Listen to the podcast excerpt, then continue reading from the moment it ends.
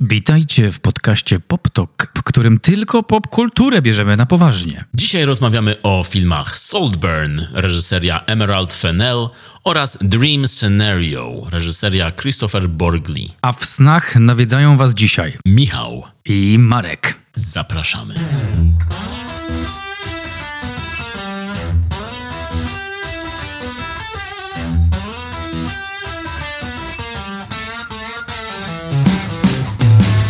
Pamiętasz moment, w którym Kelly Rowland wyjmuje telefon, żeby napisać wiadomość? Oczywiście, jeden z klasycznych momentów telewizji wszechczasów. Czy pamiętasz, że na tym telefonie był odpalony Excel? W sensie pyta, pisała SMS-a w Excelu. I to był czas, kiedy stwierdzili, wygląda dobrze, to wchodzi do teledysku. Ostatnio to wpadło w moją w e, obszar mojej atencji. Patrzę na ten teledyski. Jest od- odpalony Excel, w którym jest napisane o której będziesz, czy coś takiego i sfrustrowana, bo nie ma odpowiedzi, rzuca tym telefonem o ziemię. And I was like, bro, to jest Excel. Nie, nie szerujecie na drive'ie ten plik, czy, czy o co chodzi? Właściwie ta interpretacja nie przeszła mi wcześniej przez myśl, więc być może tak było. Może to jest ich wspólny jakiś, wiesz, arkusz. Może tak, może, Może ukrywają się po prostu przed rodzicami, którzy sprawdzają ich SMS-y.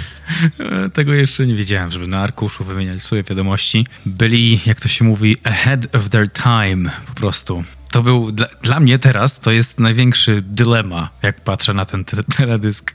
Tak, pamiętam, że to było, to było takie, zaraz, naprawdę? To był taki moment wtedy już, że patrzyło się na ten teledysk i zastanawiało się, czy w Stanach mają jakąś nową technologię, o której jeszcze nie wiemy? No matter what I type in in Excel.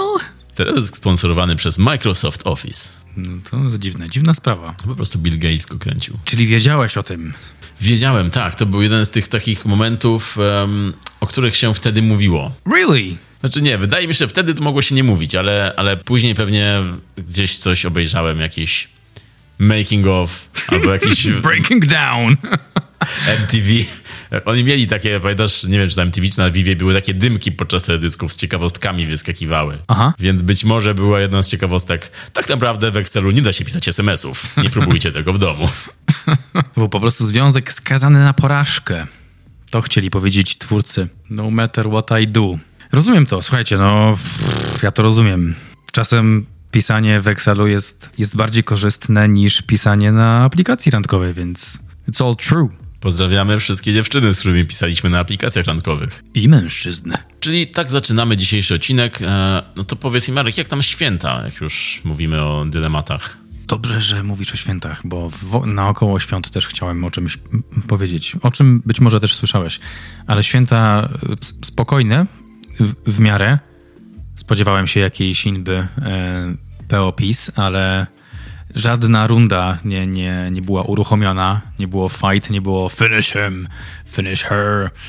Nic takiego. Wigilia na rozdawaniu prezentów dzieciakom od Mikołaja. Potem dwa dni oglądania filmów i oglądania filmów, o których mówiliśmy w poprzednim nagraniu, czyli Walter Mitty, Dzień Świstaka, Buntownik z Wyboru. To były te rzeczy, które tak dobrze sprzedaliśmy, że sam je kupiłem. Wow, jak ty się sam zainspirowałeś, to pomyśl, co dopiero będzie z nasy- naszymi słuchaczami. Cały rok będą oglądać te filmy po prostu. Bo mówimy oczywiście o naszym odcinku o filmach motywujących, inspirujących na nowy rok. Czy zainspirowały cię do jakiejś zmiany? Czy mieliśmy rację mówiąc to, czy to wszystko było bullshit? To szczególnie mnie chwycił Dzień Świstaka. Już kiedyś oglądałem ten film kilka razy, ale this time around it was pretty special. Miło, miło mi się oglądało ten film i ten przekaz do mnie trafiał jeszcze bardziej. Mamy tyle czasu, mamy tyle czasu i możemy decydować, co z nim robić. I bardzo fajnie to było widać w pierwszej połowie filmu, kiedy ten czas był wykorzystywany w, dla czystego hedonizmu, a drugi, druga część filmu to była świadoma inwestycja w to, co możemy zrobić dobrego. I ten, e, to, to ze mną zostało podczas tych świąt. To bardzo mądre, bardzo głębokie. E, gratulacje, Marek. Jesteś teraz człowiekiem. Ale w ogóle odnośnie świąt i człowieczeństwa. Myślałem, i... że chcesz więcej jeszcze mówić o filmach, które, o których omawialiśmy, o których rozmawialiśmy ostatnio. Może przejdźmy przez nie jeszcze raz. Wracając do poprzedniego odcinka. Y, dzisiaj recenzujemy odcinek 104, w którym rozmawiamy o filmach motywacyjnych. A tak serio to nie. Ostatnio wpadł filmik do sieci w którym, bo wcześniej już podobne filmiki wpadały, jak Kevin Spacey próbował wrócić i pokazać się na nowo, że oto wraca, ponieważ oskarżenia nigdzie nie dotrą, nie, nie, nie, nie zostanie oskarżony, bo jest niewinny. Tym razem pojawił się taki ustawiony wywiad między Tuckerem Carlsonem a Frankiem Underwoodem, czyli fikcyjną postacią graną przez Kevina Spacey'ego. E, spotkali się w jakimś domu, w którym to Tucker dobrze myślę, że skancelowany przez stację Fox e, tak, tak. przeprowadzał wywiad z Frankiem Underwoodem, powiedzmy skancelowanym przez stację Netflix. I to był bardzo dziwny wywiad. Był to taki bardzo na poziomie meta wywiad, że ten Frank jest niby prezydentem, ale czai, że jest na Netflixie i że to on wymyślił to intro, to, te uderze, to uderzenie w Netflixie, to było dziwne i chciałem się ciebie spytać, czy widziałeś to? Widziałem to i rzeczywiście co roku Kevin Spacey ma ostatnio zwyczaj wypuszczania takich krótkich filmików, takich ogłoszeń wyborczych jako Frank Underwood i to, co wypuszczał w poprzednich latach, no to miały jakiś sens, taki, że chciał się przypomnieć, rzeczywiście coś powiedzieć, pokazać, że umie grać nadal jestem Frankiem. W tym roku to było bardzo dziwne, bardzo dziwny wybór, że to był wywiad. Rozumiem, że jego postać jest prawicowym, konserwatywnym politykiem i rozmawia z prawicowym, konserwatywnym komentatorem politycznym, ale Kevin Spacey jako aktor raczej nie, nie pasuje mi w ogóle do Tuckera Carlsona i to, że on wybrał akurat jego na, na opublikowanie jednego, jedynego filmiku w ciągu roku, jakie Spacey wypuszcza ostatnio. To był bardzo dziwny, bardzo dziwny wybór i dziwny wywiad. I miał być trochę zabawny, i było tam kilka takich punktów, które. Gdyby nie ta sytuacja cała, gdyby nie ta dziwna otoczka, to pewnie by działały, ale teraz nie mogłem jakoś przejść pod, nad tym faktem, że to jest dziwne. I być może jest to na zasadzie takiej, że Kevin Spacey już skreślony w Hollywood, które jest bardziej z natury lewicowe, środowiska, mówię środowiska artystyczne, bardziej te hollywoodzkie są związane bardziej z tą lewą stroną i on być może wie, że już tam nie ma szans, więc chce się bardziej przypodobać tej prawej stronie, może to na takiej zasadzie, ale nadal jest to bardzo dziwny wybór. Dziwne są te filmiki, wypuszczane na około świąty, zwłaszcza, że jedna z, jeden z jego oskarżycieli, Ari Ben, e, to był chyba książę norweski, e, w pierwszy dzień świąt, 25, tak? czyli u nich to jest Christmas Day, e, rzekomo popełnił samobójstwo, a on go oskarżył o obmacywanie, obłapywanie podczas e, koncertu z okazji rozdania e, pokojowych nagród Nobla. I Kevin Spacey wracający z filmikiem co roku w, ok w okresie świąt, mówiący Hey bros, I'm back. To, to trochę dziwna, dziwna rocznica, dziwny, dziwny dzień do powracania, do przypominania o sobie. Mhm. Z tego faktu sobie akurat nie zdawałem sprawy, z tego co powiedziałeś o tym Ari Benie. E, tak, no wszystko to się składa na bardzo takie kuriozalne mm, decyzje i rzeczywiście Kevin Spacey został uniewinniony i ma wracać w jakimś filmie niedługo. To jest film pod tytułem Control i to będzie produkcja europejska, no bo jeszcze w Stanach nie jest mile widziany. Spacey, no ale jakiś tam powrót się szykuje. Nie wiem, czy z tej perspektywy, z jego perspektywy, czy jest to dobra decyzja, czy, czy na jego miejscu bym coś takiego zrobił, czy nie lepiej po prostu poczekać. On, on przypomina o sobie, ale nie wiem, czy jest to uzasadnione tutaj i potrzebne i czy bardziej nie szkodzi mu to niż yy, pomaga.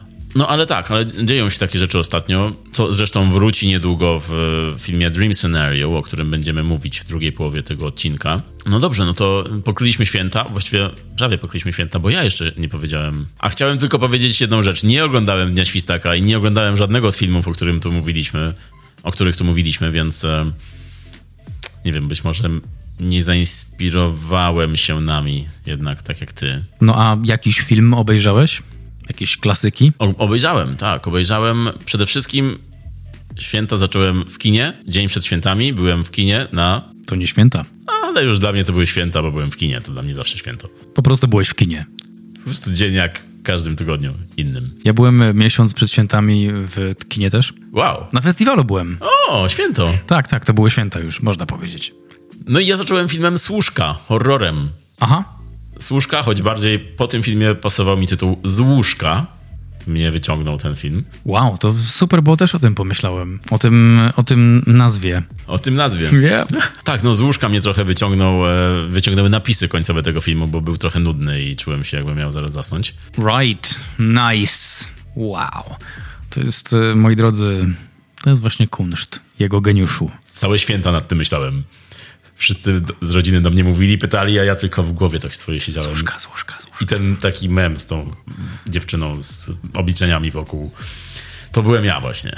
Służka, co się rymuje ze służka. Michaś, e, rybę podgrzaj. Przestań myśleć w tej kuchni. Ryb, służka, ryba, rybuszka. Ryba jak robi ryba, jak robi jak łóżka, służka robi. Jakby służka zrobiła tę rybę. Służka, różka e, ma małego brzuszka. Była blisko. Oh man. Ale tak, Służka, obejrzałem Służkę i w żadnym razie nie jest to film wart polecenia. Raczej taki standardowy horror. Zapowiadał się troszkę inaczej, bardziej intrygująco, ale zmienił się w taki, taką kolejną wersję ringu. Tylko mniej, Round one. ale tego ringu z dziewczynką w czarnych włosach właśnie. Dobrze, że, dobrze, że to sprostowałeś w pewien sposób. Także bardzo standardowy, schematyczny. Na końcu nawet zmienia się w pewną wersję Predatora też, co było bardzo dziwne i zabawne. No ale, ale tak, film, który... Film o demonie zamkniętym w słoiku. To nie jest, to był, to przecież w internecie było kiedyś. Nie? Nie? To o, o tym mówimy o tym samym, czy o czymś innym? One służka, one jar. Był, takie było motto To nie na to? plakacie. Wow, czemu słoik? No właśnie zastanawiałem się, tym bardziej, że on uciekł z tego słoika bardzo szybko i Też bym chciał z niego uciec.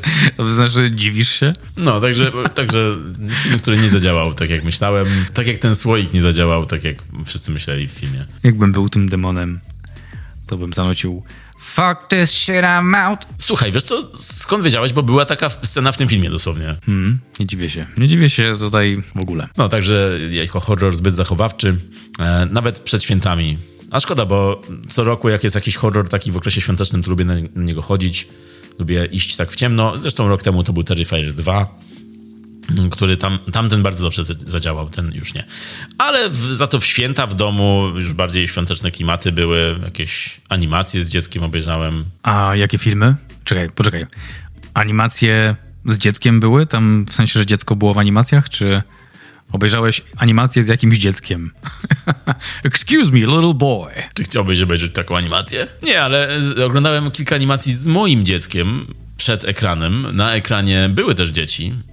I była też śmieciarka, jeśli chcesz o to spytać. Były święta śmieciarki. Czyli to ze śmieciarką. Też. Okej. Nie tylko. Były też święta Angeli.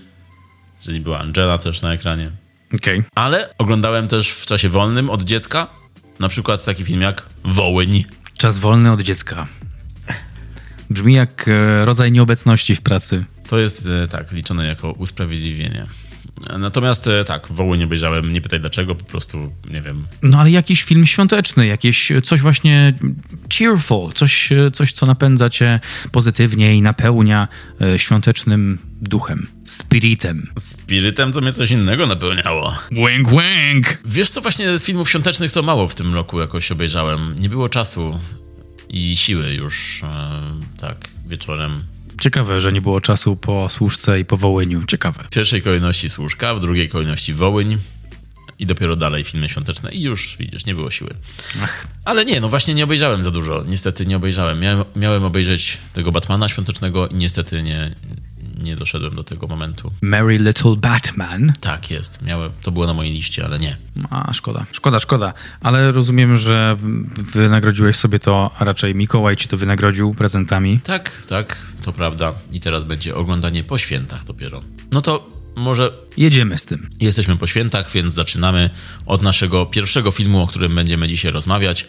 A mówimy o filmie, który wleciał niedawno na platformę Prime Video czyli Saltburn w reżyserii Emerald Fennell. Emerald Fennell, muszę to powiedzieć, żeby już nie myśleć o tym całe nagranie.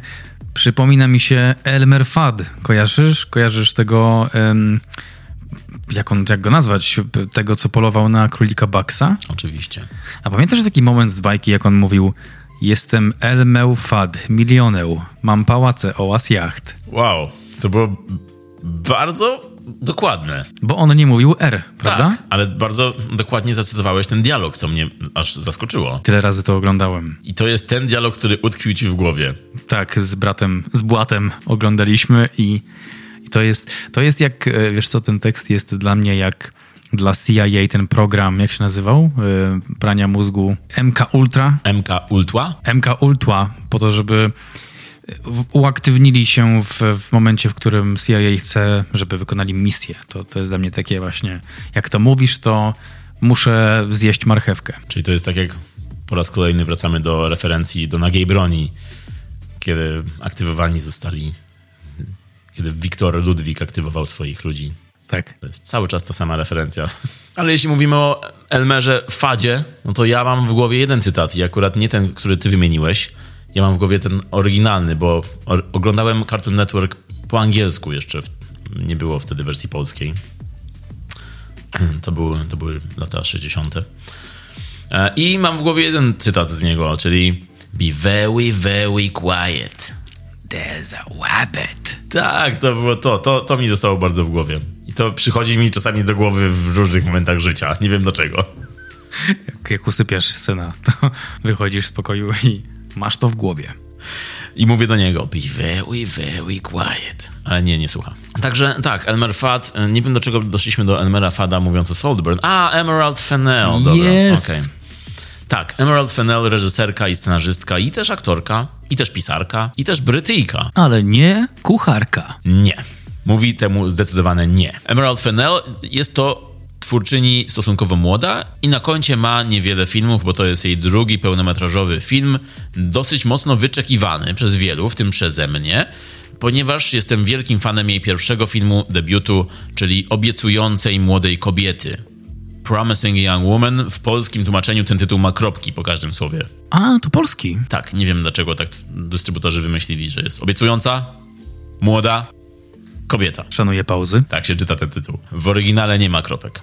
E, no i Emerald Fennell jest twórczynią już bardzo nagradzaną, bo za swój debiut, właśnie za ten film Obiecująca Młoda Kobieta, otrzymała Oscara za najlepszy scenariusz, który ona też sama napisała.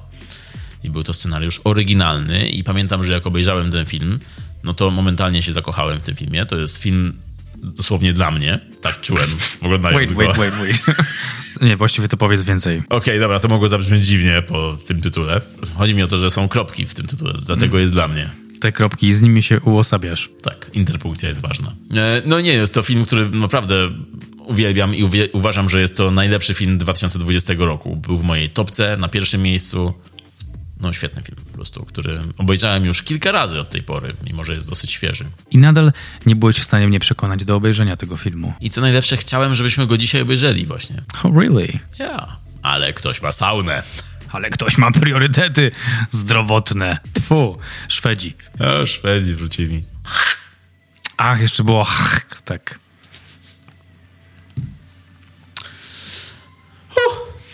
Wyobraź sobie, że Emerald Fennell jest prawie moją rówieśniczką. Dzieli nas tylko kilka dni, dosłownie. Fajnie. To było, to, to jest moja obserwacja. Ale była przynajmniej pozytywna. Nie wiem, czy słyszałeś, że jestem podekscytowany. Słyszałem, słyszałem. Czyli, no właściwie jest moją rówieśniczką, bo mamy tyle samo lat, tylko dzieli nas parę dni. E, I on dzieli nas też wiele kilometrów. Co jeszcze was dzieli? Myślałem, że zaśpiewasz to. Co takiego? Dzieli nas wie, wiele kilometrów? Nie wiem. Złe kilometry dzielą nas. Nie znam tego. Nie, nie, wow. nie wiem. Iwan czego, i Delfin, co, naprawdę, Marek? E, Michał, zarządzaj oczekiwaniami. Dobra. Michał, czy ty oczekiwałeś, że znam Iwana i Delfina? Czy jak oni tam się... Czarne oczy wszyscy znają. Oh, bro. To jest z czarnych oczu właśnie, tak? E, tak się zaczyna ta piosenka. No Marek, no. Ojejku. Możesz mówić wszystko, co złe o Iwanie i Delfinie. Dziękuję. Ale ta piosenka jednak, no wszyscy ją znają. To ja odpowiem na to tak. No Michał, no. Myślę, że zarówno ty, jak i ja będziemy mieć swoich fanów. Iwan i Delfin, Marek i Michał. Widzisz podobieństwo? A co to było? Było coś jeszcze, był jeszcze Divan i Elfin. To była parodia. Wow, nawet to teraz mnie już zgubiłeś. Czyli nie wiesz o tym nic, to, to nie gadajmy o tym, bo ja dużo Za, nie zaraz, wiem. zaraz. Wiesz, kto to był Divan i Elfin, a nie wiesz, kto to był Iwan i Delfin? To się wyklucza, Marek, już. Hej, nie powiedziałem tego. Nie wiedziałem, że ta piosenka tak się zaczyna. A, okej, okej. Ale i nie, nie spodziewałbym się w moich najśmielszych snach, że wzrokiem nakierujesz mnie na początek właśnie tej piosenki. To było poza moim kosmosem, więc jestem zdziwiony. Marek, orientuj się. Teraz już wiem, że muszę, że trochę jestem w tyle, no. O jakieś 20 lat w tyle, powiedziałbym. Jego piękne siwe włosy, jego siwe włosy. To jest wersja Marek i Michał piosenki. Tak, to było o Michale. No więc wracając, Emerald Fennell pochodzenia brytyjskiego i dosyć takiego zamożnego, bo nie wiem czy wiesz, ale jej ojciec jest nazywany The King of Bling. The King of Bling. Tak, no to, to bardziej właśnie z tym akcentem, masz rację. E, czyli jest to jubiler gwiazd i celebrytów brytyjskich. Dosłownie King of Bling. To dzięki niemu Elton John ma swoje klejnoty. No pun intended. No dobra, Intended. Trochę, trochę intended, dobra. Trochę tak. To on robił biżuterię dla Madonny, dla, Elto, dla Eltona Johna i dla wielu brytyjskich gwiazd i celebrytów. I dlatego Emerald Fennell od małego obracała się właśnie w gronie celebrytów, arystokracji i była tak... Była światową dziewczyną od małego. Od małej. No i ich klejnotów. Ale na co jej klejnoty Eltona Johna właściwie, co? To są żarty typu salt, burn. Myślę, że Emerald Fennell by to doceniła. Ona lubi takie żarty. Na pewno jest twoją rówieśniczką, tylko dzieli was wszystko. Ona jako jedna ze swoich ulubionych filmów wymienia komedie takie jak e, The Jerk, Szajbus ze Steve'em Martinem i uwielbia Steve'a Martina i jego humor, także myślę, że doceniłaby ten żart. Teraz tak myślę. Zresztą w swoim filmie Saltburn sama używa fragmentu filmu Super Samiec, więc halo. O czym my tutaj w ogóle rozmawiamy? No, także wracając, Emerald Fennell zawsze żyła obok wyższych sfeł. Wow. Niebo się rozstąpiło. To był Elmer Fudd w tym momencie. Dobra, to, to, był już, to był szczyt tego nagrania. Moi drodzy, jeśli chcecie usłyszeć coś ciekawszego, to już się nie wydarzy. Yy, Michał, kontynuuj. To do zobaczenia, do usłyszenia w następnym odcinku. Teraz już, A teraz content dla wytrwałych. teraz już bez żartów. E, Emerald Fennell e, do reżyserii, do pójścia w reżyserię zainspirował ją film Szkoła Uwodzenia, który obejrzała dosyć młodo i momentalnie chciała ten film odtworzyć. Sama zrobić tego typu film. A, okej, okej, right. Nie fabułę, tylko... Być może też, nie wiem. Być może to jest na zasadzie takiej, jak my oglądaliśmy Mortal Kombat i odtwarzaliśmy te, te walki, to ona chciała odtworzyć Szkołę Uwodzenia może. Who knows?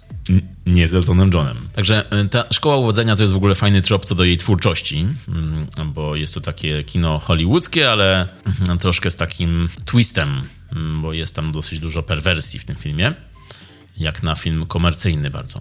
No i w filmach Fennell też jest czasami, właściwie w każdym do tej pory jest dużo perwersji, E, a zaczęła od filmu krótkometrażowego w 2018 roku. Jako reżyserka i scenarzystka nakręciła film Careful How You Go. Film krótkometrażowy, którego nigdy, nigdzie niestety nie da się obejrzeć. Szukałem go i niestety nie widziałem. Ma bardzo dobre opinie i jest bardzo obiecujący zwiastun Jest też młody i kobiecy. i ma kropki po tych słowach. I niestety właśnie chciałbym bardzo, bardzo go kiedyś zobaczyć, mm, bo wygląda bardzo dobrze. I gra tam m.in. Phoebe Waller-Bridge, ale y, ona, Emerald i Phoebe są bliskimi przyjaciółkami od momentu, kiedy razem zagrały w filmie, no bo Emerald Fennell zaczynała jako aktorka w serialach BBC, takich jak Call the Midwife, to była jej pierwsza główna rola, e, ale też grała w serialu The Crown jako Camilla Parker Bowles. No wiadomo, wszyscy znają Camilę i w tym serialu miała twarz Emerald Fennell, która za tę rolę w e, sezonie chyba piątym dostała nominację do Emmy. Także jest uznana jako aktorka i była uznana wcześniej, zanim zaczęła swoją karierę reżyserską. E, No i to, że ona zawsze się obracała w tych e, wyższych sferach i wśród brytyjskiej wyższej klasy, potwierdza chociażby fakt, że jej 18 urodziny, jej ta impreza osiemnastka, miała swoją fotorelację w brytyjskiej gazecie Tatler, or Tadler. What is Tattler, son? Brytyjski magazyn, y, który koncentruje się na modzie i stylu życia i na relacjach z wyższych sfer i polityki. So that's why. Także wyobraź sobie, w 18, masz 18 lat i już o twojej 18 piszą w gazecie i robią zdjęcia, pokazują. No to Widzę to. tak, nie jest to zwykła, przeciętna 18-latka. To nie w kij dmuchał 18-latka. Czyli była w magazynie Tatla. Tak, a później po prywatnych szkołach nadszedł czas na studia w Oksfordzie, czyli ten e, etap, właściwie ten film Saltburn, który teraz nakręciła, widać, że to jest dużo z jej własnych przeżyć. Coś tak mi właśnie podjeżdża tym. Em, tata król klejnotów, em, ten, ten Oxford, to, to wykształcenie, obracanie się w wyższych sferach. Right? Tutaj mamy Barego Kiyogana, który wchodzi w te wyższe sfery. Jeszcze wyższe. E, I em, mhm, mhm, to mi tutaj pachnie, pachnie mi tutaj piórem Emerald i jej życiem. To prawda. To prawda. No i po drodze, zanim została reżyserką, napisała jeszcze kilka książek. Zaczęła od fantazy dla dzieci. E, Emerald Fennell napisała też jedną książkę grozy dla dorosłych pod tytułem Monsters. I jako swoje inspiracje przy, przy swoim guście cytuje filmy Lśnienie jako swój ulubiony film, ale też uwielbia pisanie Harolda Pintera. I właśnie jego film Służący z jego scenariuszem e, na podstawie jego sztuki wymienia jako inspirację przy filmie Saltburn. Po drodze jeszcze też, jeszcze jedno po drodze, między, swoimi, między swoją karierą aktorską a swoim debiutem e, reżyserskim, pełnometrażowym, była też showrunnerką serialu Killing Eve, czyli Obsesja Eve, właśnie dzięki jej przyjaźni z Phoebe Waller-Bridge, która mm, pełniła tam funkcję producencką i pisała scenariusz. No i w 2020 roku nakręciła właśnie obiecującą młodą kobietę, którą kręciła swoją drogą, będąc w siódmym miesiącu ciąży. A ten film ma dosyć ciężką tematykę i podejmuje ją naprawdę bez rękawic. I to, co tam się wyprawia w tym filmie, coraz, coraz bardziej jest, z każdą minutą trwania tego filmu, jest bardzo takie niewygodne, niepokojące i też bardzo mocno dające do zrozumienia, o co twórcom chodzi. Także jeszcze raz, bardzo lubię i bardzo polecam ten film. Emerald Fennell wystąpiła w nim, takie cameo miała małe, jako mm, youtuberka, kiedy boha- bohaterka grana przez Carrie Mulligan włącza sobie na YouTubie taki, taki tutorial, e, jak zrobić sobie blowjob, Czekaj, czekaj, czekaj. jak zrobić sobie blowjob lips. Jak dziewczyny mogą sobie Right. zrobić takie usta idealne do, wiadomo co to znaczy blowjob. E, Także bardzo fajne cameo, zabawne z jej strony. No i właśnie teraz w tym roku przyszedł czas na jej drugi film pełnometrażowy, czyli Saltburn, film wyczekiwany, film, którego my mieliśmy okazję obejrzeć podczas festiwalu Camera Image w Toruniu, bądź też Camera Image, o czym mówiliśmy. Też w Toruniu. Dwa konkurencyjne festiwale. Nie wiem, dlaczego odbywają się w tym samym czasie. Nie rozumiem tego, ale. No i teraz film wleciał na Amazon Prime Video, gdzie zauważyłem, że jest bardzo popularny. Wiele ludzi go ogląda, wiele ludzi komentuje. Także nasza kolej. Po 40 minutach. Intro. Wow, good luck with that. To co, nasze pierwsze wrażenia, może powiedzmy. Jakie miałeś pierwsze wrażenia po obejrzeniu tego filmu na festiwalu? To był ból y, bodźców. Bodźco, ból, dużo. Dużo się działo rzeczy na ekranie i w głowie, i w klatce piersiowej. Dużo wszystkiego. Zwłaszcza, że seans był zorganizowany tak, że oglądaliśmy go z Linusem Landgrenem, czyli operatorem tego filmu. Po filmie było krótkie, może takie nie krótkie, QA z operatorem. No a ten film wizualnie przede wszystkim jest e, świetny. No i to była taka najwa- najwyraźniejsza warstwa podczas oglądania. To, był, e, to była kokaina. Ten film to, był koka- to była kokaina. Jest. Nie wiem, jak kokaina działa, ale jeśli bym wiedział, to pewnie bym... To brzmi wiarygodnie, prawda? Całkowicie. Okej. Ja to całkowicie rozumiem. Oprócz tego fragmentu o kokainie. Ale tak, przede wszystkim to jest bardzo wizualny film i bardzo piękny wizualnie. Ma dużą moc. Tutaj wielka zasługa operatora Linusa Sandgrena, nie Landgrena. Ewidentnie wkradł mi się Dolph Lundgren. Prawda? Right? Because they're all the same, right? Dokładnie, Szwedzi. Oczywiście odniesienie do naszego odcinka o serialu 1670. To nie było na serio. To nie jest odniesienie do naszego rasizmu. Całkowicie nie. Także tak, Linus Sandgren, operator, który ma na koncie takie filmy jak Nie patrz w górę. La La Land. Pierwszy człowiek. Babylon.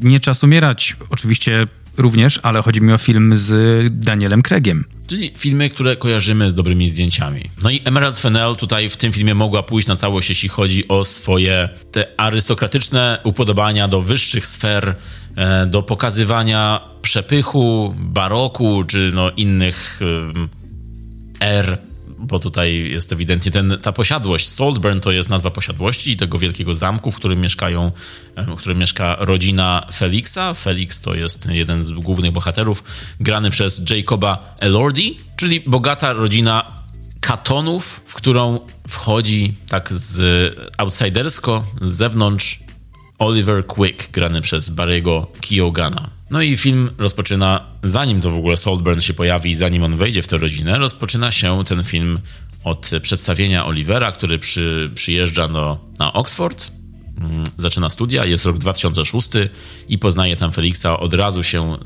zadłuża w nim, no i później następuje takie, taki romkomowy meet cute, że się poznają, jest taki romantyczny vibe między nimi, jest taka muzyczka popowa, e, swoją drogą muzyka popowa to jest też taki roz, znak rozpoznawczy Emerald Fennell jej filmów. Obiecująca młoda kobieta też miała takie montaże do popowych piosenek. Tam była piosenka Paris Hilton w ogóle w Obiecującej młodej kobiecie. Piosenka całkowicie zapomniana, którą ona właśnie przypomniała, przynajmniej mnie że taka piosenka była bardzo popularna swojego czasu. E, I ona w ogóle ma ucho też do piosenek z lat 2000, bo w tym filmie jest mnóstwo takich e, kawałków, które wracają po tych 10-15 latach niebycia. Także na początek może bez spoilerów, ale później powiemy parę rzeczy spoilerowo. Także jeśli jeszcze nie oglądaliście, to możecie na razie zostać z nami. Mówiliśmy o zdjęciach, które są naprawdę ładne, wystylizowane. Tutaj jest dużo takich scen z nocnymi rozmowami w blasku księżyca, czy jest dużo scen przed tym zamkiem otoczonym mgłą wieczorem, albo też dużo zdjęć poranków z blaskiem słońca wpadającym przez wielkie okna z czerwonymi zasłonami. Także operator i reżyserka poszli w wielu miejscach tak e, bardzo wizualnie na całość. Łukasz Muszyński napisał o tym filmie, że ten film to jest taki zestaw najmodniejszych przeglądania najmodniejszych instagramowych kont e, i ich kontentu i to troszkę mi to pasuje właśnie. To jest nawet bardziej adekwatne, ponieważ ten film jest w formacie tym telewizyjnym. On jest ten znowu węższy. Ten jest, podłużny. No, on, on jest taki wyższy niż szerszy. Tak jak Maestro. Tak jak przy okazji Maestro Coopera mówiliśmy, że on ma taki bardziej kwadratowy format. Tak samo Saltburn ma bardziej kwadratowy, taki prawie kwadratowy format. Co jest ostatnio bardzo modne, popularne. Wielu znanych reżyserów korzysta z tego przy swoich filmach. I dlaczego e, Emerald Fennell, ona wyjaśnia w wywiadzie, że zdecydowała się na taki format, ponieważ nie chciała ucinać tych wysokich sufitów i piękna tego budynku, który przedstawia, e, tych żyrandoli, fresków na sufitach, bo w tym formacie widać więcej góry i dołu niż boków. A dlatego ten film jest trochę jak zaglądanie do domku dla lalek, tak? Było tak u ciebie? No właśnie podczas oglądania nie, dopiero później jak o tym pomyślałem e, w ten sposób, że to jest, taki, to jest taka zabawa. Ale jest tu, w scenie, jest tu w filmie scena właśnie takich bawienia się lajka... lajkami. Jest tu w filmie scena bawienia się lalkami przez głównego bohatera. Jest w dwóch miejscach jest taka scena e, bardzo dużo mówiąca, o, o, podsumowująca ten, tę fabułę. No ale tak, no to wrażenia, jakie miałeś Powiedz mi jeszcze, bo oprócz tego wizualnego, jak ci się ten film oglądało ogólnie? Ta wizualna strona bardzo pomagała w tym doświadczeniu, no bo to była duża część filmu i dużo się tam działo wizualnie. Scenariusz, trochę jak mówisz, że Emerald dostała Oscara za PYW, Promising Young Woman, of course. To nie mogę uwierzyć, bo scenariusz Saltburn nie, nie jest Oscarowy w ogóle. W, w sensie jakby wygrał Oscara, to bym się bardzo mocno zdziwił. Ten film dla mnie to była głównie wizualna podróż i trochę aktorska. Barry Keoghan jest i, i Rosamund Pike są dla mnie, no i ten gościu, co grał ojca, czyli Richard E. Grant. Sir. No to ich trójka mnie tak szczególnie przyciągnęła do ekranu. Dobrze mi się oglądało ten film, polecałem ten film i będę polecał ludziom. Again, scenariusz nie bardzo wizualnie, obraz, no uważam, że był świetny pod tym kątem. Absolutnie magnetyzujący. i jeszcze lepiej ten obraz wyglądał dzięki tej architekturze, która była tutaj pokazana. E, już sama w sobie jest e, naprawdę piękna, a jeszcze pokazana w taki sposób e, przez tą kamerę Sandgrena, no jest just wow po prostu momentami. I są tu sceny... Wow, powiedziałeś to po angielsku. Mhm. Powiedziałeś just wow. Tak, widzisz. Okej. Okay. Jest tutaj scena taka, jak Jacob Elordi, Felix prowadzi bohatera Olivera przez ten dom i pokazuje po kolei wszystko, co jest tam według niego ważne. Oczywiście to są dla, dla kogoś z zewnątrz są to całkowicie nieważne rzeczy, bo pokazuje wszystkie głupoty takie jak tutaj robiłem coś mojej kuzynce, tutaj jest duch mojej babci, tutaj jest niebieski pokój, bo jest niebieski, czyli wszystko takie widać z perspektywy takiego bogacza, któremu nie zależy w ogóle na, na tym, co jest dookoła, mimo że tam wiszą piękne portrety, obrazy jakieś sprzed dekad, sprzed setek lat i w ogóle to jest wszystko zabytkowe, to jego to nie interesuje w ogóle. No bo jest, ten film jest taką satyrą na bogatych. Jest tutaj dużo żartów i ten film ma dużo humoru co jest też znamienne w twórczości Emerald Fennell. Ona, mimo że często dramatyczne rzeczy pokazuje, to wrzuca dużo humoru w swoje filmy. Lubi to tak przegryzać humorem. Tak pamiętam scenę, w której Rosamund Pike mówiła, że była kiedyś lesbijką, ale zrezygnowała z tego, bo po prostu wszystko było za mokre. I nie ma to jak sushi faceci, powiedziała. W ogóle słowo sushi jest dziwne, nie? Jest dziwne? Jest, właśnie, właśnie. Co? Chodzi o to, że są sushi. S że są, że jeden suchy, dwa okay. sushi. Suszy? Nie, suszy nie mogą być. Nie, sushi. Ale czekaj zaraz, a jak mówisz, że ktoś jest dobry i ludzie są dobrzy, czy mówisz dobrzy? Tak i tak chyba, nie? Ja mówię dobrzy. Dobrzy. Chyba tak i tak jest poprawne. Dobrzy sounds bad. A sushi? Dobrzy... Sounds like sushi. dobrzy sounds like dziecko. Sushi, nie słyszę sushi. Suszy. Też tego nie słyszę. Sushi bardziej. Sushi to jest coś, co towarzyszy naszym odcinkom, często naszym widzom i słuchaczom raczej, bo ich suszy. Hmm. Musiałem to wytłumaczyć. Ale powiedziałeś o Rosamund Pike i ona dla mnie jest takim e, pikiem, jeśli chodzi o aktorstwo tego filmu. Wow, użyłem znowu angielskiego słowa. Ona jest dla mnie takim... Królową pikiem. Ona jest dla mnie królową aktorstwa w tym filmie. W sensie szczyt, szczyt taki Szczytem. Tak, tak, tak, tak, dziękuję bo w jej postaci sceny z nią, zwłaszcza jej dialogi z Carrie Mulligan, która występuje tu w małej roli, no to jako Pamela, w napisach jako Dear Poor Pamela. Dobra, dobra, dobra dynamika tam się pojawiła. Poor Dear Pamela, to odwrotnie było. No i między nimi te sceny są super i są bardzo zabawne i są świetnie zagrane. Widać, że miały na planie mnóstwo fanów kręcąc te sceny, bo nie wiem, czy to, czy to jest do końca napisane, czy tam było trochę improwizacji. Wygląda trochę jakby tak miały pole do improwizacji, bo tam jest dużo taki, takiego zabawnego plotkowania między nimi, albo takiego przerzucania się różnymi dogryzkami to jest słowo dogryzkami? Now it is. Jak się mówi, nie dogryzkami, tylko takimi... Docinkami. A, przerzucania się takimi docinkami. Dogryzkami. Dogryzkami, tak. Także e, sceny z nią. Rosamund Pike gra tutaj Elspeth, imię zakładam, że takie wywodzące się z arystokracji i Carrie Mulligan gra właśnie tą Pamelę. E, która jest tutaj całkowicie inna niż w tym, co grała wcześniej, chociażby właśnie w obiecującej młodej kobiecie.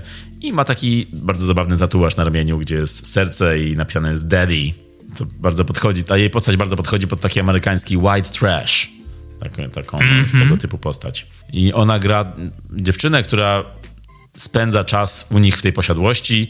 Ewidentnie za dużo czasu już spędziła tam i oni tak jej próbują powiedzieć, dać ci do zrozumienia, że już chyba czas się wynieść stąd, ale nie chcą być niemili. To jest też takie zabawne, że oni robią często rzeczy tak jak, jak te wyższe sfery, jak ci bogaci, nie chcą być niegrzeczni, dlatego mówią coś w bardzo zawoalowany sposób. I nie tylko wobec Pameli, ale wobec innych postaci też. Tak, no pani Pike bardzo fajnie obgadywała Mulligan, postać, którą grała. To były zabawne momenty z Rosamund Pike. Nie tylko z nią, ale... ale tak, w ogóle jak, jak poznajemy tę rodzinę, kiedy mm, Oliver, czyli Barry Keoghan, wjeżdża w ten dom i, i zanim poznaje ich, no to oni siedzą wszyscy przed telewizorem oglądając film Super Sam jest właśnie i obgadują e, tego Olivera, czyli mówią o tym, z czego wszystkie informacje, jakie o nim wiedzą i tylko tak mówią, że o mój Boże, on jest synem narkomanów, jak tak może być? A później przychodzi i wszystko jest ok, jest milusio i wszyscy są dla niego jak rodzina po prostu.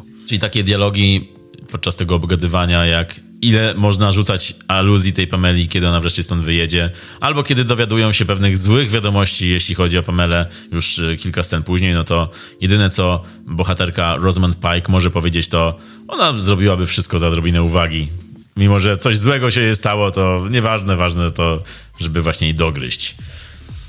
Także, także te sceny są bardzo zabawne i ogólnie ta satyra na bogatych i te dialogi, no to, to, to jest coś, co wybija się z tego filmu. Czyli już dwie rzeczy mamy. Mamy część wizualną i mamy te dialogi i, i, i ta, ta satyra, ta część satyryczna. To jest coś, co jest bardzo dobrego w tym filmie. Swoją drogą Richard E. Grant, którego wymieniłeś wcześniej, wspaniale wypadł w tym filmie jako ten ojciec taki nieobecny.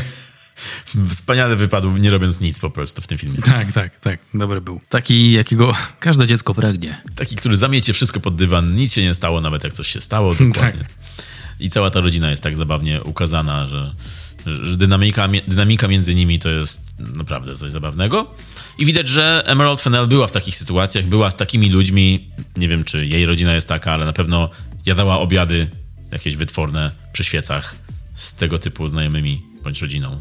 Wspomnieliśmy o Super Samcu, w ogóle co myślisz o tym użyciu tego filmu? Bo ja się zastanawiam do teraz, dlaczego akurat Super Samiec był użyty w tym filmie. Powiedz, powiedz, bo ja nad tym się nie zastanawiałem, Michał. Nie, jak, jak, zobaczyłem tę scenę, to, to, miałem taki zgrzyt, dlaczego ten film w tym filmie, bo to są jakby dwie różne konwencje.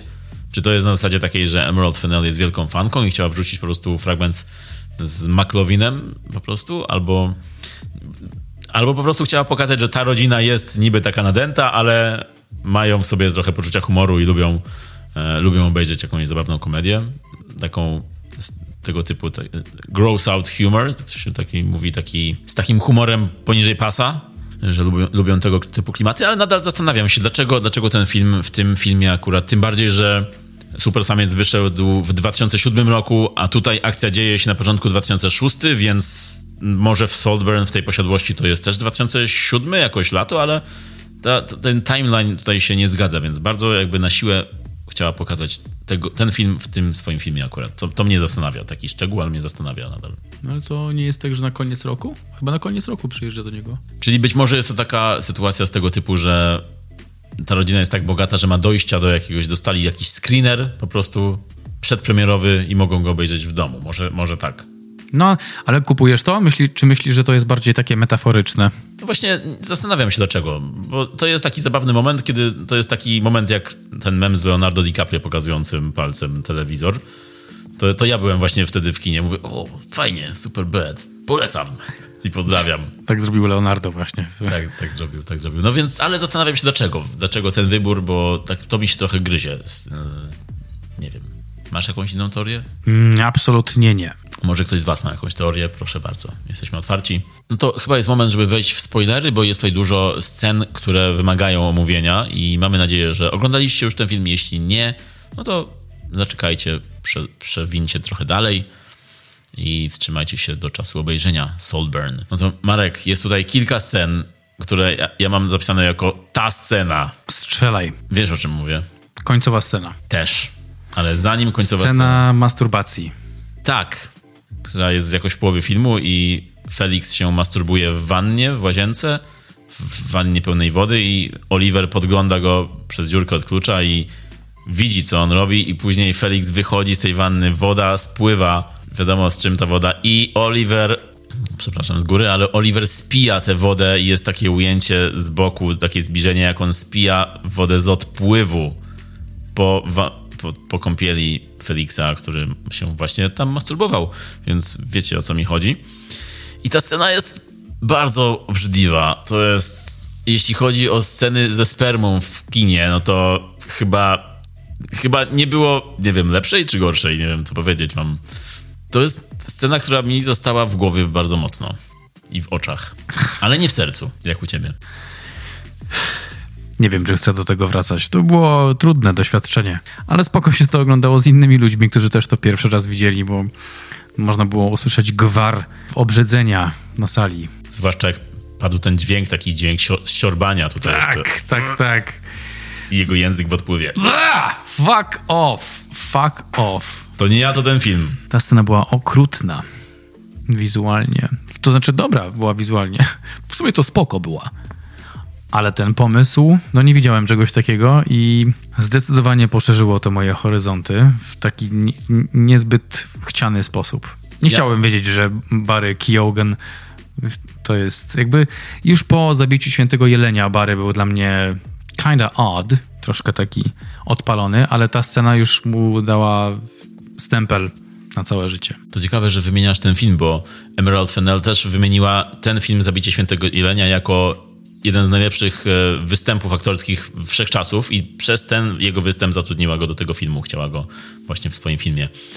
No ale tak, ta scena, ta scena, ja obejrzałem Saltburn drugi raz właśnie w domu, przygotowując się i kiedy już widziałem, że ta scena będzie, to nadal działała tak samo mocno intensywnie i jeszcze gorzej, bo wiedziałem, co nadchodzi. I no i niedługo po tym nastąpiła druga, ta scena, po której już stwierdziłem, że biedny Barry, biedny człowiek, co on musi robić na tym planie, czyli scena, Która scena, Michał? Bo ja kojarzę trzy. no to właśnie mówię o tej drugiej, środkowej. No to okej, to ja kojarzę cztery. Tu nie ma środkowej. Nie ma tam środkowej, nie, w czterech nie ma. No ale powiedzieliśmy już o wannie.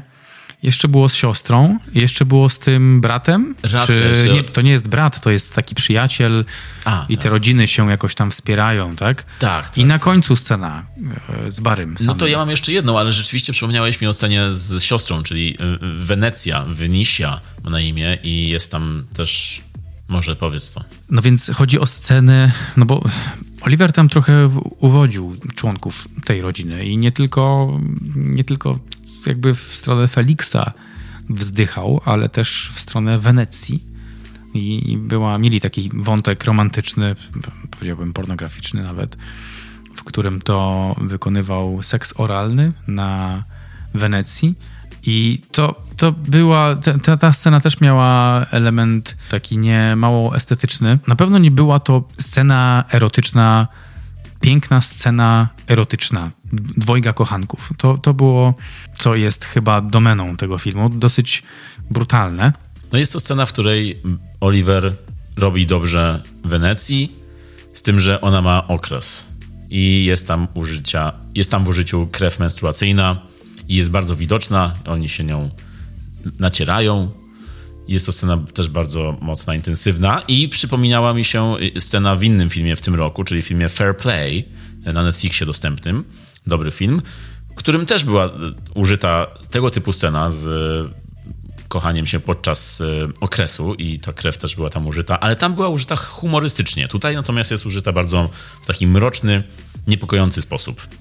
I ta scena ogólnie jest taka, e, jakby wampir miał swoją ofiarę właśnie ugryźć i wysać jej krew. Co zresztą Barry Keoghan mówi dosłownie w tej scenie, że dla niego to jest ok, bo jest wampirem.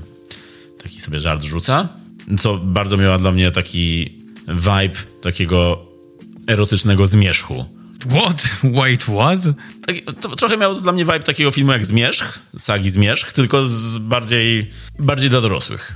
No ale ziomek, y, to było to, co przyszło potem. Byłem pod wrażeniem tego bardziej, no bo wizualnie znowu e, Linus Sandgren zrobił taką scenę, tak zrealizował, że Barry wchodzący do wanny i ta krew rozpływająca się w tej wodzie, no to było super, to było ujęcie do góry nogami, takie lustrzane i again, świetny pomysł wizualny, żeby pokazać, pokazać jego wampirstwo. Tak, no właśnie dlate- dlatego mówimy o tej wizualnej stronie, bo ten film nie ma jakichś fajerwerków, to nie są jakieś, nie mówimy tu wizualnie, że CGI. Chyba ma też fajerwerki.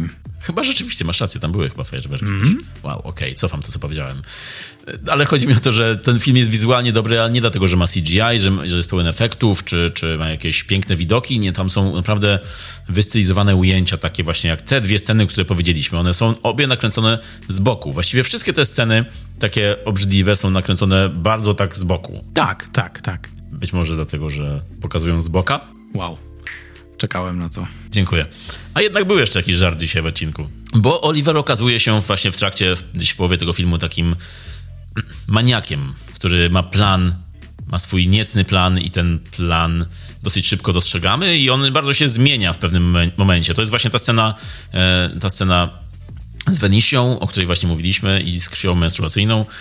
Podczas tej sceny nagle Oliver zmienia się w innego Olivera i, i tutaj wchodzi nowy on, pewny siebie, knujący, który wygląda jakby dopiero co wymyślił swój plan Chociaż jak później się dowiadujemy, w finale filmu okazuje się, że on miał ten plan od samego początku i jest tam taki montaż, że tymczasem wszystko wyglądało tak. I kolejna scena, o której chciałem powiedzieć, czyli ta scena, ja miałem tu na myśli scenę kopulacji z grobem świeżo ukopanym. O, rzeczywiście. Zapomniałeś o tej scenie? Ech, taka powszechna. Jesteśmy na bałutach, Michał. Tak, dużo grobów tu jest rzeczywiście. No jest to bardzo wydłużona scena. I kiedy Felix umiera, jak się później dowiadujemy, przez Olivera, no to scena z tym usypanym grobem i kiedy Barry Keoghan musi, kiedy Barry Keoghan musi położyć się, z, rozbiera się normalnie i po prostu robi to z ziemią. Czemu musi? No bo tak trochę to traktuje na zasadzie, że tego dnia Barry musiał zrobić coś bardzo złego. Okej, okay, okej. Okay. Ja bym tak myślał sobie, o nie, to jest ten dzień, kiedy muszę to zrobić. Ale nie, Barry nie, jest taki trochę bez strachu. On jest takim aktorem nieustraszonym, który ewidentnie nie boi się odważnych bardzo scen, bo w tym filmie jest mnóstwo takich. No i jest też scena, o której powiedziałeś, kiedy on i Farley, ten przyjaciel rodziny, też jakby no, kochają się, uprawiają seks. Ale ta scena jest bardziej tak pokazana, już bardziej wystylizowana, na te cienie są pokazane i nie widać tam dużo, ale jest... Jest romantycznie. Jest romantycznie bardziej, tak. No i ostatnia scena końcowa, kiedy już Oliver wybił całą rodzinę, bo okazuje się, że to był jego plan od początku przejąć tę posiadłość Saltburn, zabić wszystkich e, w bardzo wymyślne sposoby. Swoją drogą ten plan zajął mu chyba z 20 lat, więc nie wiem, czy to był dobry plan, bo tam na końcu się okazuje, że on po wielu, wielu latach się spotyka z tą matką, już ten ojciec zmarł i on ją po prostu on ją jakby przyciąga na swoją stronę, wprowadza się tam i jeszcze ją tam urabia, urabia, aż w końcu ona pomaga jej umrzeć, może tak. I na koniec zostaje sam w tej posiadłości i jest ta scena tańca. Jest ta scena z tym tańcem, z tym filmfolem na wierzchu. Filmfolem? What the fuck? Nie, nie mówisz tak? Was, is that a penis? Yeah. Say it's penis. Say Dobra, okej. Okay. Jest ta scena z tym tańcem, z tym penisem na wierzchu. E, scena prawie jak Boogie Nights kiedy finałowa, finałowe ujęcie odsłaniające penisa Dirka Diglera, Marka Wahlberga. Tutaj jest penis Barry'ego Kiogana, nieustraszonego po raz kolejny, który tańczy, wywija, dosłownie wywija. Nieustraszony penis. On trochę jest taki nieustraszony, rzeczywiście, taki, jakby to powiedział ktoś, kim nie jestem, zaganiacz. Tak, nawet w scenie wcześniej bohaterowie inni e, są pod wrażeniem jego penisa, kiedy każdy musi się rozebrać na łące i każdy z nich po prostu leży nago na łące i widzą jego po raz pierwszy i wszyscy robią takie o. He's got junk. Tak, tak, tak. I później na koniec, kiedy jest ta scena właśnie tańca, wszyscy widzowie robią wtedy też. Oh, Barry, good for you, Barry. Very nice. No i trochę pamiętam wywiady z nim na na czerwonym dywanie, jak reporterzy go pytali, jak to było z tą sceną. Czy byłeś zdenerwowany, czy się stresowałeś? Takie sceny tańca z solo, z aktorem mm, są zwykle dosyć stresujące. Mamy takie sceny, przykłady takich scen. Tom Cruise, y, taniec Toma Cruza, czy taniec Hugh Granta też w, w tej scenie bardzo się stresował i to jest scena, którą nagrali na końcu, ponieważ tak bardzo się denerwował. A to była zwykła scena tańca w, w domu, on był sam i ekipa.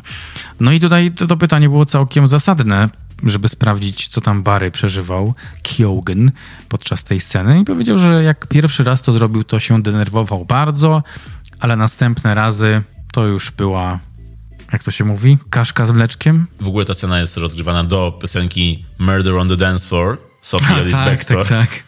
Kolejny popowy hit sprzed lat, który Emerald Fennell nam przypomina, jak to usłyszałem, to od razu nie dość, że throwback do lat wcześniej, to jeszcze fajnie się uzupełniało z tą sceną. Tak jak piosenka Paris Hilton w jej poprzednim filmie. No i, no i to zakończenie właśnie. Zostajemy z tym zakończeniem, kiedy mamy, nie wiem, czy mamy być zaskoczeni, że on wypełnił swój plan, którym było od początku przejęcie posiadłości. Um, ogólnie to zakończenie i ta druga połowa tego filmu brzmi bardzo, bardzo się rymuje z filmem Utalentowany Pan Ripley dla mnie, czyli e, ktoś z niższych sfer, który chce, się, który chce się wkupić w wyższe sfery i robi to po trupach. Tylko, że no, tutaj ta druga, druga połowa Saltburn jest pod tym względem dla mnie przewidywalna, bo jak już pojechał do tej posiadłości, już się zaczęła ta to jego wkupywanie się, próbował im zaimponować jakimiś faktami, które przeczytał w e, przewodniku po tej posiadłości no to to już widziałem, gdzie to zmierza. I do, dosłownie od tego momentu do samego końca, a tam była jeszcze godzina filmu, bo ten film jest dosyć długi, 2 godziny 15 minut. No to do samego końca już wiedziałem, gdzie to zmierza. Już tam było dla mnie zero zaskoczeń. Oprócz tego, jak to było zegwowane i oprócz tych scen, no, które, które wymieniliśmy. Tych scen się nie spodziewałem na pewno nigdy. Ale tak, fabularnie jak dla mnie ta, tak jak powiedziałeś wcześniej, no scenariusz na pewno nie dostanie Oscara, bo ten film, jeśli chodzi o scenariusz, on nie jest tak mocny jak chociażby właśnie poprzedni film tej reżyserki. I dla mnie właśnie ta, ta strona tego filmu była rozczarowaniem. On nie był tak przemyślany, intrygujący i mocny jak, jak mm, nie wiem, inne, nie tylko inny film tej reżyserki, ale też inne z tego gatunku. Jak chociażby właśnie utalentowany pan Ripley, który miał bardzo mocny scenariusz. Tutaj było takie połączenie filmu młodzieżowego z właśnie trochę ala zmierzch, właśnie z utalentowanym panem Ripley'm i trochę takie klimaty gotyckie jak Dom Asherów, Zagłada Domu Asherów, to, to mi się kojarzyło. Ale, ale, ale właśnie trochę miałem za złe temu filmowi, że, że nie poszedł na całość, że, że, nie, że ta reżyserka, mimo że ma dużo dobrych pomysłów i ma dużo pomysłów na sceny, to tutaj nie pokazała tak scenariuszowo tego, co potrafi, albo nie potrafiła zaskoczyć może widzów. Miałeś tak, czy nie? Myślę, że zaskoczyła widzów niejedną sceną. Y, dla mnie film był bardzo mocny, tylko tak jakby chciał opowiedzieć o kilku rzeczach na raz troszkę. Nie skupiał się na jednym, tylko przez tą swoją koncertowość i bling-blingowość i ten przepych i blichtr y, trochę pogubiłem się o czym właściwie co jest, co z czym, o czym. Wow, wow, wow, wait a minute i, I, to była, I to sama w sobie była dobra podróż, była dynamiczna i na krawędzi siedzenia, ale pod koniec filmu tak miałem takie, okej, okay, to było trochę obvious, trochę jedno wynikało z drugiego. Czego, co, co nam zostawiasz z tym filmem e, Fennel? Bo ja nie wiem. Oprócz The Sperm Scene. Jak? Tak, ja też właśnie nie byłem, e, nie byłem przekonany do tego, co ona dokładnie chce nam powiedzieć. Tu, mimo, że bardzo dobrze mi się to oglądało, to, to kiedy myślałem o tym i na koniec już, kiedy wyszedłem z sali, to stwierdziłem, że jest tu właśnie chaos. Jest za dużo chaosu i jest, e, jest za dużo tematów, które porusza. Mimo, że no nie jest to coś złego, że porusza wiele tematów, ale ona porusza je bardzo tak typowo. Oprócz być może tej satyry dla bogatych, która jest zabawna, ale satyry na bogatych ostatnio nam się często trafiają jakby w trójkącie na Noże 2 ostatnio często pojawiały się takie satyry na bogatych, które były zabawne, ale no też ile można. That's two. Było ich więcej, obiecuję. Obiecujący młody mężczyzna. No to eh, może Emerald nie zostawiła nas z czymś bardzo konkretnym, to jeszcze jest, jeszcze, jak to się mówi po angielsku, the jury is still out. Jeszcze ława przysięgłych podejmuje decyzję co do werdyktu. Natomiast to, z czym my was na pewno zostawimy pod koniec tego filmu, to... Podsumowanko. Saltburn. To jest, no, ale spoko, okej. Okay. No, dużo o nim gadaliśmy, o tym filmie. Ja chyba dałem 8 temu filmowi, bo dla mnie ta strona wizualna była bardzo mocna. Może to błąd, że cały film dostaje 8, no bo jednak są według mnie takie scenariuszowe luki, niedociągnięcia, a może po prostu nie tyle luki, co bardzo dynamiczne rozwiązania na różne tematy i takie to jest mało posklejane. Rola Kyogena, Kyogen, to jest, tak sobie napisałem fonetycznie tutaj, czytaj Kyogen. Jak to tak wyglądają moje notatki. Jest fantastyczna, on jest super. On, to jest, to jest ziomeczek, to jest ziomeczek numer jeden. Mam nadzieję, że jakiś Oscarek mu tam w przyszłym roku wleci, bo zasługuje na niego typek. That's my official statement. Mm, on chyba był najlepszy w tym filmie aktorsko. Rosamund Pike też super. Podobała mi się. Zdjęcia Sandgrena no, były czymś rewelacyjnym. To coś, co to samo zasługuje na wizytę w kinie, na obejrzenie tego na wielkim ekranie. Nie jest to seans dla słabych ludzi, o słabych nerwach, o ludzi, dla ludzi, którzy nie lubią patrzeć na wodę spływającą z wanny i ludzi robiących coś z tą wodą. Nie, absolutnie nie. Nie jedzcie popcornu tam najlepiej, najlepiej jakoś się wzmocnijcie psychicznie przed, bo jest dużo intensywnych scen. Zgadzam się bardzo z utalentowanym panem Replayem i tą kalką, tym porównaniem, bo dużo tego tam było widać. Co ciekawe, muzyki nie pamiętam za bardzo. To znaczy muzyki filmowej, nie, bo utwory, owszem, pamiętam tracklistę, ale muzyki filmowej I was like, wait. Coś tam była jakaś muzyka, czy tylko sceny z wanną i wodą? Pewnie już wiecie, że jest to pewnego rodzaju trauma dla mnie, ta scena. Ale polecam, pójdźcie, ocencie. E, moja ocena 8 na 10 być może zasługuje na, na denominację do takiego 7 na 10. Głównie dlatego, że wizualnie ten film ciągnął wszystkie inne e, obszary. No i, no i jeszcze taki drugi filar, jaki widzę, to aktorstwo. To jest super. I dialogi, o których mówiliśmy wcześniej. Ja tylko sprostuję to, co Marek powiedział, kiedy mówił pójdźcie na ten film. Oczywiście chodzi o pójdźcie do salonu swojego i usiądźcie na kanapie, bo niestety ten film nie wszedł do kin i nie możecie iść do, na niego do kina. To jest wielka szkoda, prawda? Ale z drugiej strony rozumiem, bo on nie odniósł jakiegoś wielkiego sukcesu w Stanach i pewnie też w Polsce tym bardziej by nie odniósł, ale na szczęście na Prime możecie go obejrzeć i na pewno ja też wam polecam ten seans, mimo że mnie się trochę mniej podobał niż Markowi, ale nadal mnie się w pewien sposób podobał. To ja tylko sprostuję to, co Michał chciał sprostować, bo naprawdę miałem na myśli to, żebyście poszli na ten film. Nie oglądajcie go sami w domu, niech ktoś was zaprosi.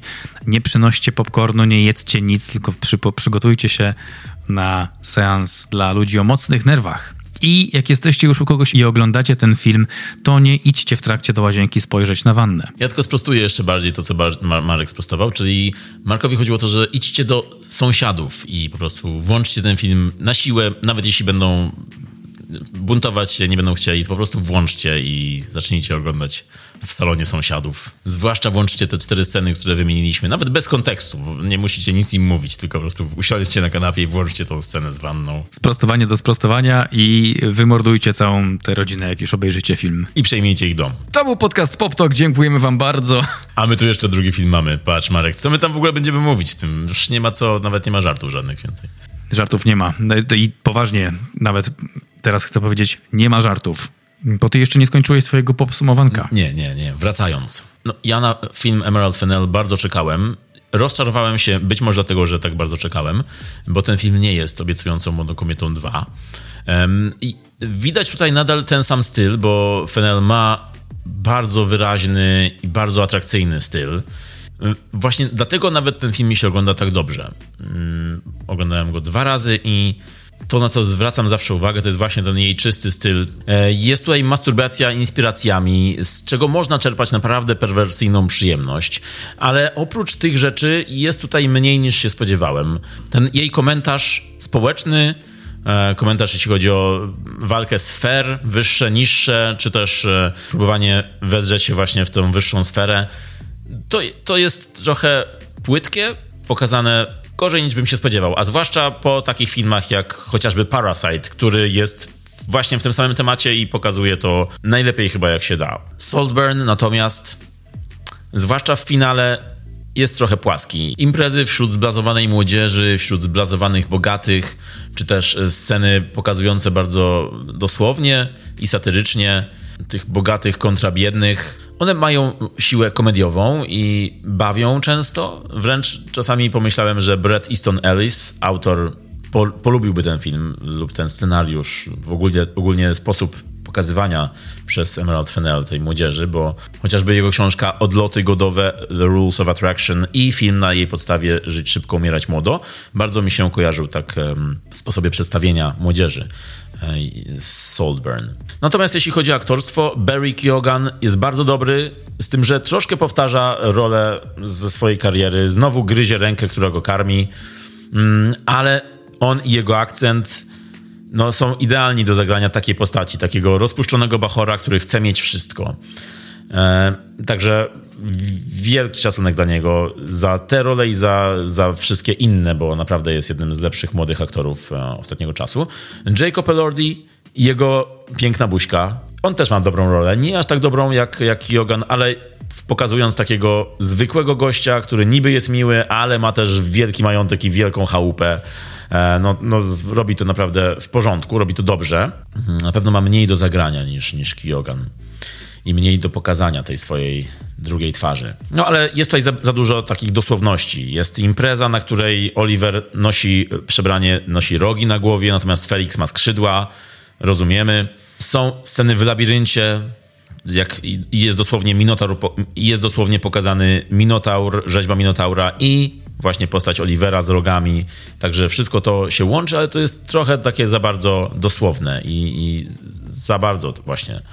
Swoją drogą labirynt jest projektowany, twórczyni mówi, że przez gościa, nazywa się Adrian Fischer i podobno jest to jedyny projektant labiryntów na świecie. On projektuje labirynty do filmów, gier i tak dalej. Także Marek, jak coś, to jest nisza, projektowanie labiryntów. No, ale jako, jako film pokazuje, jako komedia pokazująca odklejenie klasy wyższej, arystokracji, uciekanie od problemów y, od, i od świata ogólnie, y, bywa zabawny.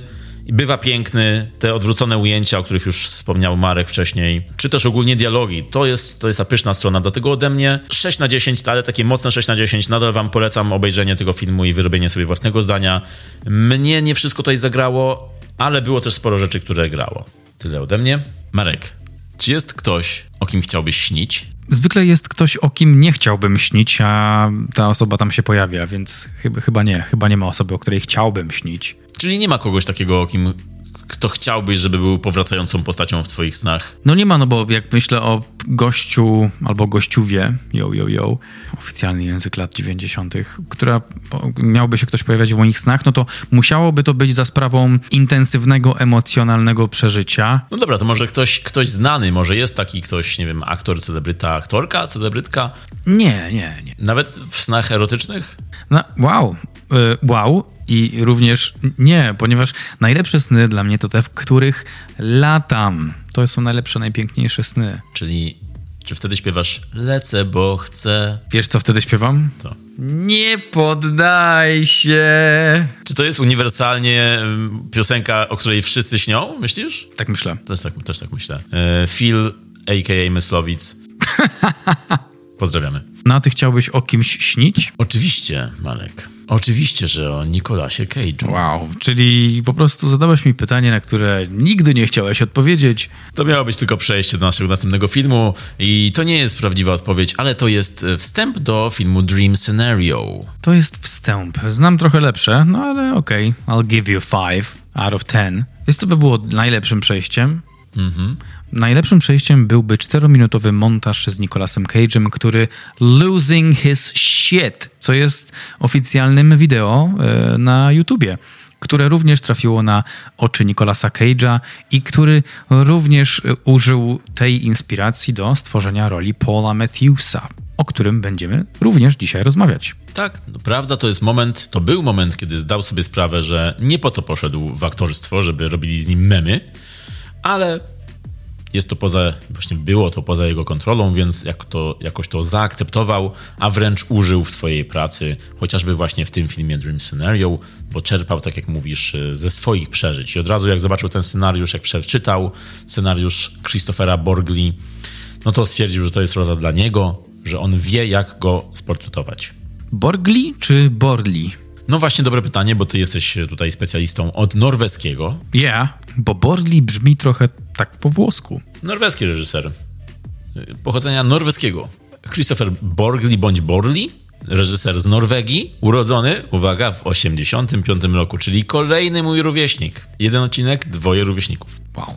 W ten sposób. To jest klucz, w, jaki do, w jakim dobieramy te filmy właśnie. Christopher Borgli, Borgli chyba w takim razie, no bo skoro Han Ar Noszk E, reżyser filmów takich jak Chora na siebie, też dosyć popularny tytuł z chyba zeszłego roku. I Drib. Widziałeś film Drib? Powiem ci, że razem go widzieliśmy. Widzieliśmy film Drib? To jest kolejne zaskoczenie tego odcinka, Marek. Ale tak, widziałeś ten film. I Czy... nie pamiętasz tego. Już nawet kiedyś mieliśmy tę rozmowę i ty nadal tego nie pamiętasz. Jakie to pierwsze było zaskoczenie odcinka? Chyba Elmer Fudd. Ja pamiętam Elmera Fada, tak. Drip, czyli nie pamiętasz nadal filmu Drip, który obejrzeliśmy razem na American Film Festival. To był chyba rok 2017 bądź 18. Ojejku, to przecież dziećmi byliśmy. No Ty nie miałeś dziecka. Tak. Ja dobrze. byłem dzieckiem. Tak. I też nie miałeś dziecka. No, a chyba, może, chyba nie. A może odwrotnie, właśnie ty miałeś dziecko. A ja nie miałem, a teraz się wow. wszystko zmieniło. Wow. Oh, that's dark. Produkcja A24, A24, niezależne kino. Tak, Dream Scenario, tak, zgadza się. Produkcja A24. Nicolas Cage wreszcie w filmie A24. Mm, no i tak, e, Christopher Borgli E, wymieniłeś jego dwa filmy, z czego on uznaje tylko jeden i uznaje Dream Scenario jako twój drugi film, bo mówi, że Drip nie przyznaje się do niego, stara się go wymazać ze swojej filmografii. Choć my go obejrzeliśmy i pamiętam, że był dosyć dziwny, ale przyniósł nam dosyć też e, nietypowe emocje, bo to był taki mockument, czyli udawany dokument na temat, na temat kampanii marketingowej, pewnej agencji marketingowej. To było niby oparte na prawdziwej kampanii, z tym, że później się okazało, że reżyser sobie to wymyślił. Dostał grant e, fi finansowy z norweskiego, norweskiego od, od rządu na stworzenie filmu na podstawie prawdziwej historii i poleciał z tym, e, z tą realizacją do Stanów, żeby tam go nakręcić, a później się okazało, że to nie była wcale prawdziwa historia i dostał pieniądze na coś, co wymyślił. I w tym filmie jedną z głównych ról gra Adam Pearson, bądź Adam Pearson, e, czyli ten brytyjski aktor, który jest chory na nerwiako-włókniakowatość. Czyli on ma tą zniekształconą twarz, on jest jednym z tych bardziej e, rozpoznawanych e, ludzi na świecie, jeśli chodzi o tę chorobę. On też jest aktywistą e, i gra właśnie często takie charakterystyczne przez to role. No, no i Adam Pearson zagrał właśnie tutaj postać, która jest jakby wzorowana na nim, ale tak naprawdę jest jego fikcyjną wersją. Gra tam też Brett Gelman, znany z wielu niszowych produkcji. Ja go bardzo lubię, ale ostatnio jest najbardziej znany i już jest mainstreamowy dzięki serialowi Stranger Things. No i Drip był mm, dziwnym doświadczeniem, e, ale ja go zapamiętałem z tego festiwalu. No, ty go nie zapamiętałeś. Na, po prostu aktor jest mało charakterystyczny. Ale dobra wiadomość jest e, taka, że nie musimy pamiętać tego filmu, ponieważ Christopher go nie uznaje. Tak, a nie uznaje go dlatego, że stwierdził że po realizacji, że jednak nie wyszedł tak, jak myślał, że wyjdzie. Jest całkowicie innym filmem podobno. A nie, sorry. To nie to. Christopher od Drib? Nie, nie, nie, nie, nie, nie. Mm-mm. Naj? To jakiś inny Christopher, to nie. nie. Nawet sam, sam zainteresowany mówi, że e, on nie uznaje go, dla niego to jest tak jak Pluton, planeta, który po prostu w trakcie stwierdzili, nie, nie, to jednak nie jest planeta. Tak samo on mówi, że to, to jednak nie jest film. Także to jest, e, unieważnił go po prostu, bo się zawiódł. E, natomiast e, według mnie i z tego co pamiętam, ten film już zapowiadał taki, takiego reżysera z wizją, z odważnymi pomysłami wizualnymi i nie tylko, komediowymi też. Jego drugi film, Chora na siebie, jest też filmem, jest taką satyrą, która też zapada w pamięć, bo to jest połączenie satyry i body horroru. Tam są sceny takie bardzo wręcz, wręcz obrzydliwe. Ten film Chora na siebie ma też dużo wspólnego z dzisiejszym filmem Dream Scenario, ponieważ Christopher Borgley lubi pokazywać bohaterów, którzy są co najmniej moralnie dwuznaczni, a wręcz czasami przechylają się na tę stronę, e, jak to, jak to miło powiedzieć, stronę takich, których szkielet moralny jest zepsuty w pewien sposób. Takich żyjących w zakłamaniu, egoistycznych, e, dla których to odpowiednie okoliczności pozwalają ujawnić ich prawdziwą twarz. E, I właśnie w Chorej na siebie mamy taką bohaterkę, która jest nazywana um, z angielskiego attention whore, czyli osobą, która zrobi wszystko dla, za troszkę uwagi. Właściwie można powiedzieć attention chora na siebie. No i Dream Scenario właśnie e, jest kolejnym filmem z tego cyklu, który jest komediowy, ale ma też bohatera, który jest moralnie dwuznaczny. E, podobno e, reżyser napisał, znaczy nie podobno, reżyser napisał ten film jeszcze przed stworzeniem właśnie swojego poprzedniego filmu Chora na siebie, a wpadł na ten pomysł myśląc o jednym ze swoich ulubionych filmów, czyli Koszmar z ulicy Wiązów. Co by było, gdyby ten film dział się w naszej rzeczywistości, w naszym, jak to on powiedział, głupim świecie. Jakby to wyglądało, gdyby ktoś się komuś naprawdę tak intensywnie śnił. Paul Matthews, moi drodzy, Nicolas Cage, Paweł Mateuszowy, Nikolas Mikołaj Klatka. To jest film o nim. To jest film o nudnym wykładowcy, który pewnego dnia wstaje po to, żeby się dowiedzieć, że każdego innego dnia, gdy wstaje, ten dzień wygląda tak samo. Jest niezauważany, jest traktowany jak powietrze, jest ogólnie rzecz biorąc, jakby to powiedział Amerykanin, luzerem. Ludzie kradną jego pomysły, żeby je opublikować i zarobić na tym hajs, bez y, wzmianek o nim. Dzieci go nie lubią, nie szanują. Żona, not so much. I mean, yeah, kochają się, ale nie za bardzo. I nagle gościu zaczyna się śnić ludziom. Randomowym ludziom na świecie po prostu zaczyna się pojawiać w snach. Czyli tak jak trochę z nami, że jak śnimy się wam. Nie wiadomo czemu, ale pojawiamy się tam i jesteśmy, I hope, bierni. Takie właśnie rzeczy e, robi Paul Matthews w snach tych biednych ludzi. Oczywiście nie robi nic, nie stoi tam. I to jest też jedna z rzeczy, która mu przeszkadza. Pojawiam się w snach i nie wiem, nie, nie bronię cię przed jakimś niebezpieczeństwem, nie robię nic, tylko jestem tam i stoję. Jestem stworzony do znacznie większych rzeczy. Czemu? No i to jest ten absurd, że zaczyna się kolektywnie pojawiać osobom w snach, potem zaczyna kolektywnie robić złe rzeczy w tych snach, a my mu tak towarzyszymy, temu biednemu Pawłowi, podczas tej podróży od bycia super, super nieważnym do super, super znanym i super, super nienawidzonym. No i po drodze jest też jeszcze jego rodzinne życie, ma żonę, córkę, no i zaczyna być pewnego rodzaju celebrytą i zaczyna sobie radzić z tym procesem. Lepiej lub gorzej, właściwie to raczej gorzej. To jest sytuacja, punkt wyjścia jest bardzo absurdalny, taki surrealistyczny wręcz. No to jest film, który używa dużo snów, poetyki snów. Te sny są często no, bardzo dobre, zabawne, odjechane, ale jest to taki świat, który do tej pory zapełniali taki, tacy twórcy jak Charlie Kaufman czy Spike Jones, na przykład filmy Zakochany bez pamięci, Synek Doha Nowy Jork, adaptacja Jak we śnie. Tu Michel Gondry też jeszcze kolejny przedstawiciel tego gatunku.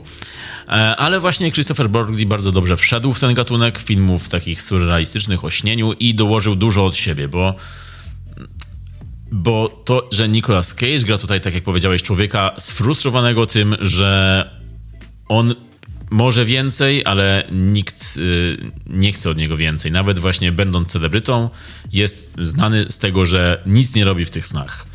To jest dla niego frustrujące, bo on oczekuje właśnie już całego pakietu. Jak już staje się, jak już ma to swoje 15 minut sławy, to już chce wszystko. Tak trochę jak bohater Saltburn, Barry, który też jest, Oliver grany przez Barry'ego, który też jest przegrywem z początku, ale też chce wszystko i e, chce wszystkiego i Nicolas Cage, jego Paul Matthews też jest takim przegrywem życiowym, który kiedy dostaje szansę, to chce więcej. Ulubiony sen z Paulem Matthewsem? Dobre pytanie. Jeśli chodzi o ulubione, no to, bo tu jest kilka rodzajów snów. Są takie, że są bardzo zabawne, są takie, które wchodzą w niepokojące rejony, są nawet takie, które mogłyby podchodzić pod horror, gdyby, gdyby tam nie, miały, nie miał Paul Matthews twarzy Nicolasa Cage'a i, i nie byłaby to komedia. E, bo z tych bardziej niepokojących, no to ten sen z zakrwawionym człowiekiem goniącym przez las, to było bardzo działające na mnie. Też tak miałeś? Tak, tak, tak. Ale jeszcze jeden jest taki, który na mnie działał. Jak e, śnił się córce chyba i tak chodził z podwyższonymi nogami i swoim uśmiechem takim creepem. Tak, też to samo, też o tym samym myślałem, o tej samej scenie, kiedy tak maszerował Cage i to było, wystraszyłem się go tutaj w tej scenie. Ale te pierwsze, początkowe ujawnianie się e, Cage'a w snach, ten z zganianiem liści, czy te kolejne, kiedy po prostu pojawiał się w tle i... Machał? Tak, machał i...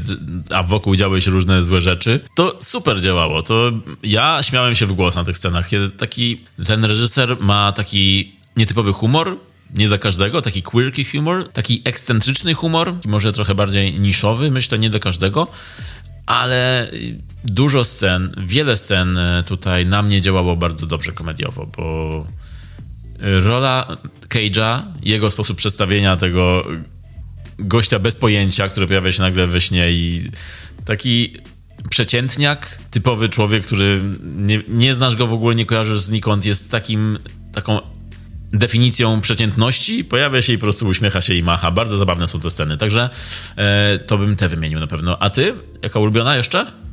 That's it, yeah. Te dwie. Te dwie.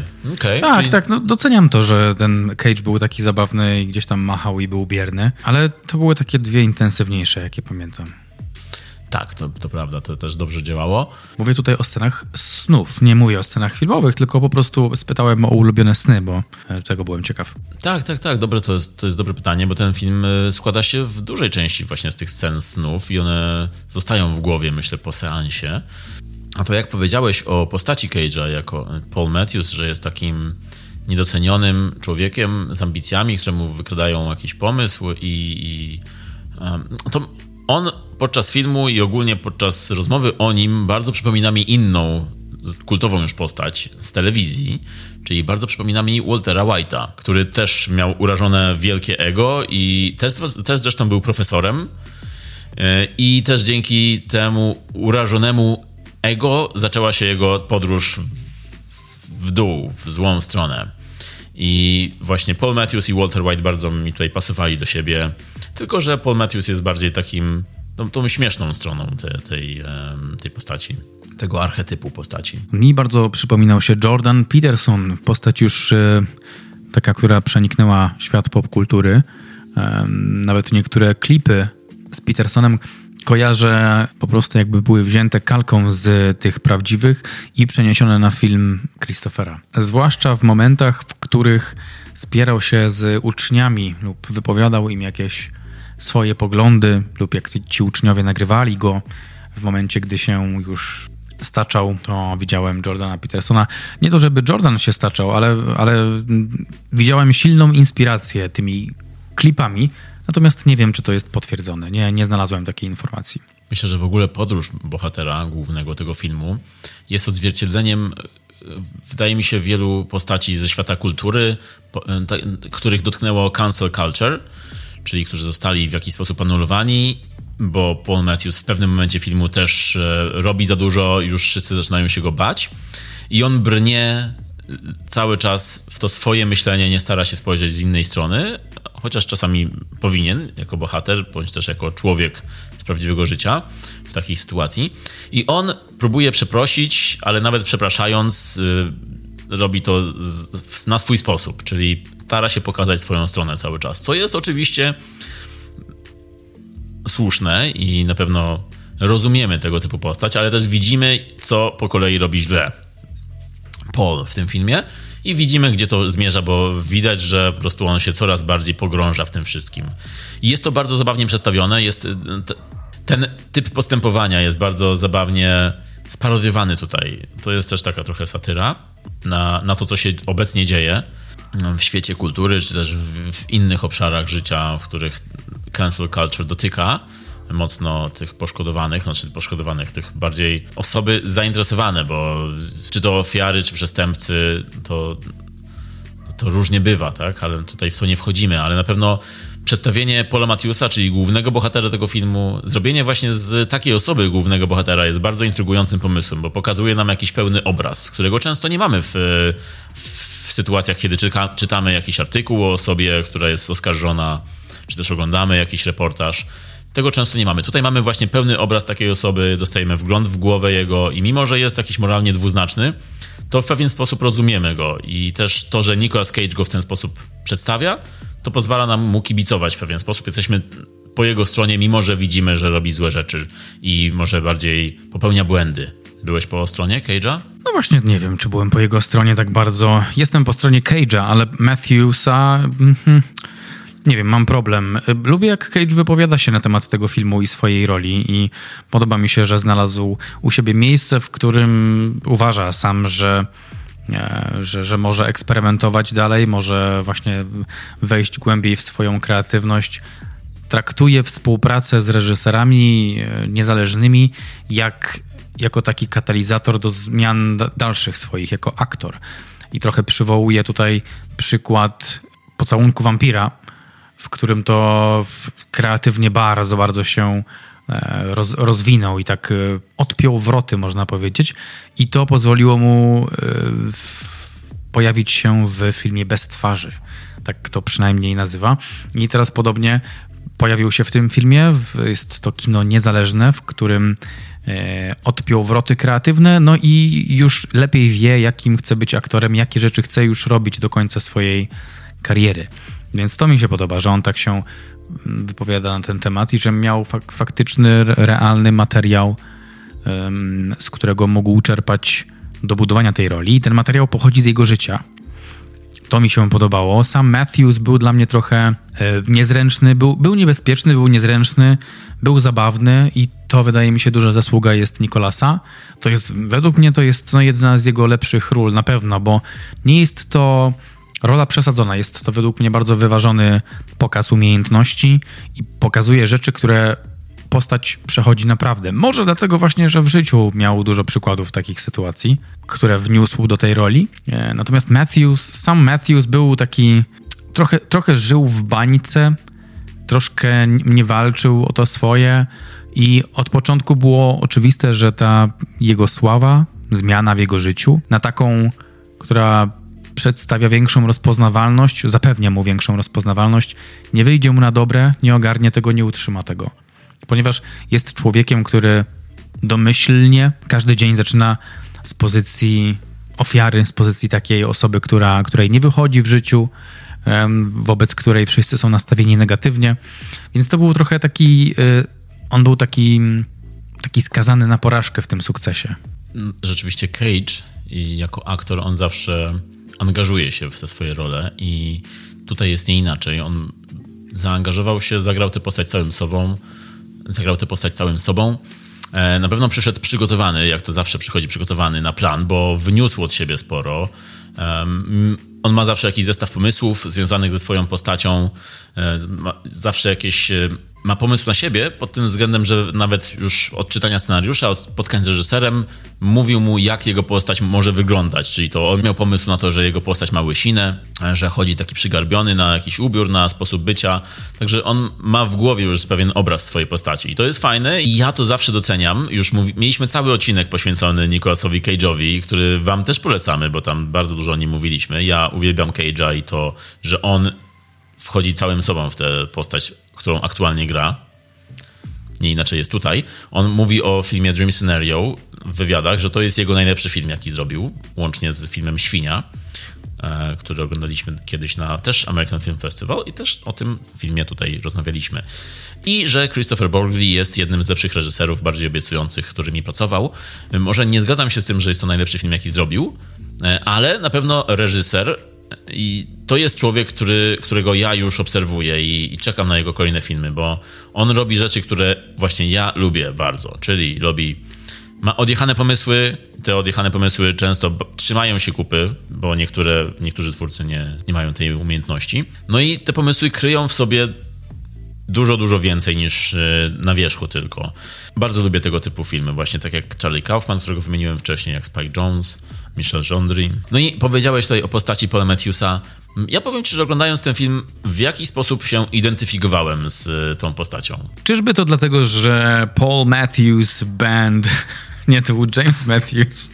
Dave Matthews. Jakiś Matthews. Who jak, cares, man? Jak możesz go obrażać? Ten zespół sucks!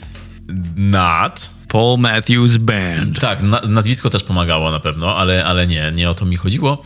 Chodziło mi o to, że w pewien sposób identyfikowałem się z postacią Cage'a. Be honest. Yeah, okej, okay, okej. Okay. Który gra tutaj naprawdę przegrywa, ale gra też takiego mężczyznę, którym w kluczowych momentach rządzą złe instynkty, czyli rządzą głównie kompleksy tutaj nie porównuję już do siebie, tylko mówię teraz, tłumaczę jego postać bardziej, e, ale mężczyznę, który często ma dwa wybory i wybiera ten zły. Ten zły, ten z, z kompleksami. Tak, tak, tak, tak. To wcale nie porównuję do siebie w ogóle nadal. Nie, nie, nie, nie. Ja mogę się utożsamić z jego postacią na takim podstawowym ludzkim e, poziomie, jako też facet sfrustrowany tym, kiedy nie mówię, że zawsze, ale kiedy na przykład coś nie wychodzi, to potrafię się czuć właśnie w ten sposób. Widzę to, tego Cage'a na ekranie. W niektórych scenach widziałem właśnie jakby moją reakcję. Jakbym ja zareagował w takiej sytuacji. Na przykład, my też jesteśmy ludźmi, którzy nagrywają podcast, którzy chcą dotrzeć do, do innych sobie podobnych ludzi, chcą zyskać jakiś, jakiś e, rozgłos, szacunek wśród ludzi, tak jak Paul Matthews wśród swoich studentów. Cage tak dobrze przedstawia swojego bohatera, że naprawdę poczułem się bardziej po jego stronie i nie tyle aprobowałem to, co robi, co po prostu rozumiałem to, co robi, bo on przedstawia go jako człowieka, który ma dobre intencje, ale w tym jego, w tej, na tej jego ścieżce w dół ciągną jego kompleksy, czy jego właśnie złe wybory i to, że nie widzi tego, e, że źle robi często. Bo my w e, sytuacjach, które się nam przydarzają w życiu, często podejmujemy jakieś wybory improwizując i też często nie jesteśmy w stanie rozróżnić, czy to jest dobre, czy to jest złe. Dopiero okazuje się to po fakcie albo kiedy jest za późno i później zaczynamy o tym rozmyślać i e, pluć sobie w brodę, że mogliśmy zrobić inaczej. Dlatego widziałem ten proces właśnie w postaci Paula Matthewsa. Ten, to plucie sobie w brodę i kiedy to plucie sobie w brodę wygrywa, bierze górę nad zdrowym rozsądkiem. To prawda, zgadzam się z tym, moja broda jest cała mokra. Jeśli mielibyśmy popatrzeć na rzeczy, które zrobiłem dobrze w życiu i te, które mniej, no to to nie wyrósłby zarost, bo byłby cały czas mokry, w sensie broda. A może to by właśnie usprawiedliło rośnięcie zarostu, nie wiem o czym teraz mówię, ale pod tym kątem zgadzam się, Michał, z tobą, że Nicolas Cage naprawdę wykreował świetną postać gra świetnie tam. I nie, chodzi właśnie o to, że on nie jest przesadzony. To nie jest Nicolas Cage y, szaleńczo cytujący, czy, cytujący, wymieniający litery alfabetu, tylko to jest gościu, który podszedł świadomie do roli i widzimy go, spotykamy go w tym miejscu, w którym tworzy tę rolę, przekonującą rolę człowieka, który zmaga się z jakimiś problemami. I liked it, man. No, chyba podobnie powiedziałeś o Kaufmanie, o adaptacji. Czy tam nie wyglądał podobnie? Tak, właśnie jest to najbardziej podobna postać i najbardziej podobny film chyba z jego kariery do tego właśnie nowego filmu. Mógłby być tym samym człowiekiem na innym etapie życia właściwie. No właśnie e, słyszałem taką opinię, że to by był adaptacja i Dream Scenario, to byliby dobrzy kandydaci do double feature, do obejrzenia jednego po drugim. Right? Right. Aktorsko jak najbardziej, no i podoba mi się ten proces. No i fajnie, że wraca Cage że tak mówi o tym, mimo że gdzieś tam trochę gadaliśmy my o tym, że on mówi 3-4 role i it. Może tak, może, może to, a może to będą 3-4 role właśnie w takim stylu, żeby zostawić jakieś dziedzictwo po sobie, chociaż i tak już ma ogromne. E, a może, może właśnie odkrył coś w sobie, co, co sprawi, że te 3-4 role zamienią się w 10. Nie wiem. No, ewidentnie jest w takim miejscu, w którym jest zadowolony z siebie, z swojej pracy i dostaje takie role, bo bardziej bierze takie role, które chce i wkłada je dużo, w nie dużo serca i wychodzą mu naprawdę dobre filmy i świetne role ostatnio, więc może chce właśnie skończyć na tej wysokiej nucie. Tym bardziej, że sam ostatnio się wypowiada, że jego ostatnie filmy są tymi najlepszymi, które zrobił, więc być może po prostu myśli, że już lepiej się nie da. Jak Jan Paweł Adamczewski też uważał, że to już szczyt możliwości Polaków. A tu proszę, Prawo i Sprawiedliwość. Wow. A tu proszę, Sejm MMA. A tu proszę, Für Deutschland. Wow. A tu proszę, Grzegorz Braun. A tu proszę, Jacek Sasin. A tu proszę, kolejne nazwisko polskiego polityka randomowe. Każde działa. Który wyrządził ogromną szkodę i nie ponosi konsekwencji. Polska tu się żyje. Polska tu się żyje. Mm, e, o czym my to, bo już zapomniałem. Nicolas Cage twierdzi, że jego role w ostatnich latach są najlepsze. Coś w tym jest, coś w tym, w tym jednak jest, no bo mamy świnkę, prawda? Jest Pig, jest e, May, Mandy, nie, Ave Mandy, podobał mi się bardzo. No Cage. Mandy super jest. Jeden Kurczę. Z, jeden z najlepszych filmów Cage'a. Wow. I tutaj wspólna, wspólna rzecz z tym filmem, ten sam operator jest Mandy i Dream Scenario robił. Oh, really? Czyli ten sam człowiek za kamerą i ten sam człowiek za kamerą. Można powiedzieć, w sensie operator i aktor główny. Ten sam człowiek za kamerą i ten sam człowiek za kamerą. Powiedziałem ten sam człowiek za kamerą i ten sam człowiek przed kamerą. A, to ma sens. Tylko, że tak nie powiedziałeś. Sprawdzimy to później, Marek. Teraz już rozumiem, Michał. No ale tak, no Dream Scenario... E, trafia w mój gust, trafia w, w ten surrealizm, który lubię, ale też używa dużo humoru. Ja już wspomniałem wcześniej, że ten film mnie bardzo bawił. Ja tutaj dużo się śmiałem na tym filmie. Jest tutaj dużo offbitowego mm, humoru, który być może nie każdego trafi, ale jest troszkę taki dziwaczny bardziej, bardziej niszowy. Są tutaj nawiązania różne. Jest chociażby, są sceny, gdzie Nicolas Cage ma na sobie ten wielki garnitur Talking Heads. Tak, tak, nawiązanie do Talking Heads. Też świetne, świetne w ogóle i mm. Nicolas Cage w nim świetnie wygląda ogólnie. Mm -hmm. Pasuje mu. Um, kiedy myślałeś, że już bardziej cage'owo być nie może, to on ma ten garnitur na sobie wtedy. E, no i e, jeszcze jedna rzecz, którą, która mi też pasuje do tego filmu i odhacza kolejny, kolejny box tego, co lubię, czyli ten film jest produkowany przez Ariego Astera. Oh. I twórczość Ariego Astera, ostatnia zwłaszcza, bo się boi, też mi się kojarzy bardzo z tym filmem Dream Scenario. Ma dużo punktów wspólnych i widzę też, że Ari Aster wyrasta na takiego człowieka trochę jak Martin Scorsese, który firmuje swoim nazwiskiem dużo dobrych rzeczy, robi dużo dobrych rzeczy, ma dobry gust, który jakoś się pokrywa z moim. I chyba Christopher Borgli też będzie takim człowiekiem. Coś mi się wydaje. Albo ktoś kiedyś zacytuje moje słowa i wtedy je zjem. A w którym roku się urodził? Uwaga. 86. Close enough. Nie, no. Można powiedzieć, że Ari Aster wyraster na Martina Scorsese. To jest, by the way, jego przecież idol, isn't he? Tak, to prawda. Greatest idol. To prawda. Jest tutaj dużo punktów wspólnych między nimi dwoma. Z takich inspiracji, ciekawostek, no to słyszałem, Nikolas mi powiedział, że na planie było dużo mm, pomysłów do tego, jak wykonać sceny. Podobno są nagrane sceny, które nie będą wykorzystane, ponieważ wybrali coś innego, taka była ich decyzja, ale propozycje snów były też e, nagrywane i em, na przykład ta scena, w której Cage mm, biegnie z podniesionymi nogami i uśmiechem, to jest była propozycja Cage'a. Zaproponował Christopherowi, że będzie podnosił wysoko nogi, bo to jest dla niego jakoś tak, takie przerażające. Christopher się na to zgodził i zaproponował mu jeszcze uśmiech od ucha do ucha, więc obaj stworzyli kreację, która no, jest przerażająca. Nicolas Cage zmierzający szybkim krokiem z takim uśmiechem. That was fucking scary. I też Cage'owi przypomniała się, przypomniał mu się sen pewien z jego dziadkiem, w, w którym to dziadek siedział na wielkim fotelu, bujanym chyba, i Cage gdzieś tam siedział przed nim i śniło mu się, że ten dziadek wsadził mu palca w, chyba w ucho czy w nos, jakoś tak, i tak miał takiego długiego palca. I wsadzając tego palca powiedział do Cage'a Zap! I to też, jeśli dobrze pamiętam z tego wywiadu, to, to też nagrali, ale nie wykorzystali w filmie, więc to chyba miał Cage, raczej na pewno, na myśli mówiąc, że filmy niezależne, produkcje niezależne oferują pewnego rodzaju laboratorium, w którym pomysły leją się z probówek i mogą sobie swobodnie wybierać między, między nimi. Czyli być może te sceny będą gdzieś w materiałach dodatkowych na wydaniach fizycznych. Być może, być mogą. Ten film jest bardzo zabawny, ale to też y, zasługa tego, że kręcili ten film bardzo na poważnie. On jest e, bardzo taki, jak, trochę jak dramat kręcony e, i biorą bardzo, na, wszyscy bohaterowie, wszyscy, wszystkie postacie biorą bardzo na serio to, co się dzieje, mimo że ta sytuacja jest często absurdalna.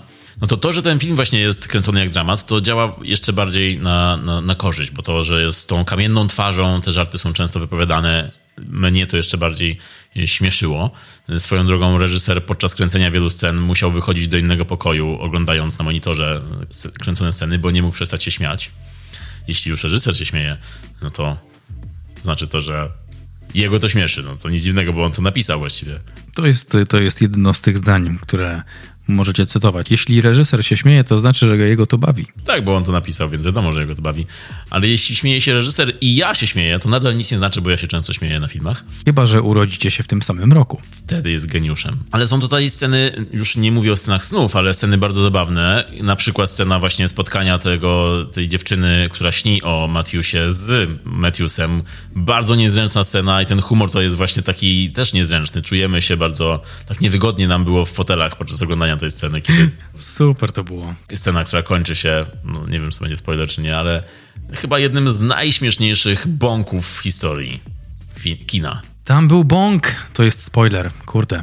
Nicolas Cage puszcza bąka. Trudno, poleciało. Rozumiesz, poleciało. Poleciało, rozumiem. Ale nawet w dobrym dramacie, takim e, na, na deskach teatru jest często humor.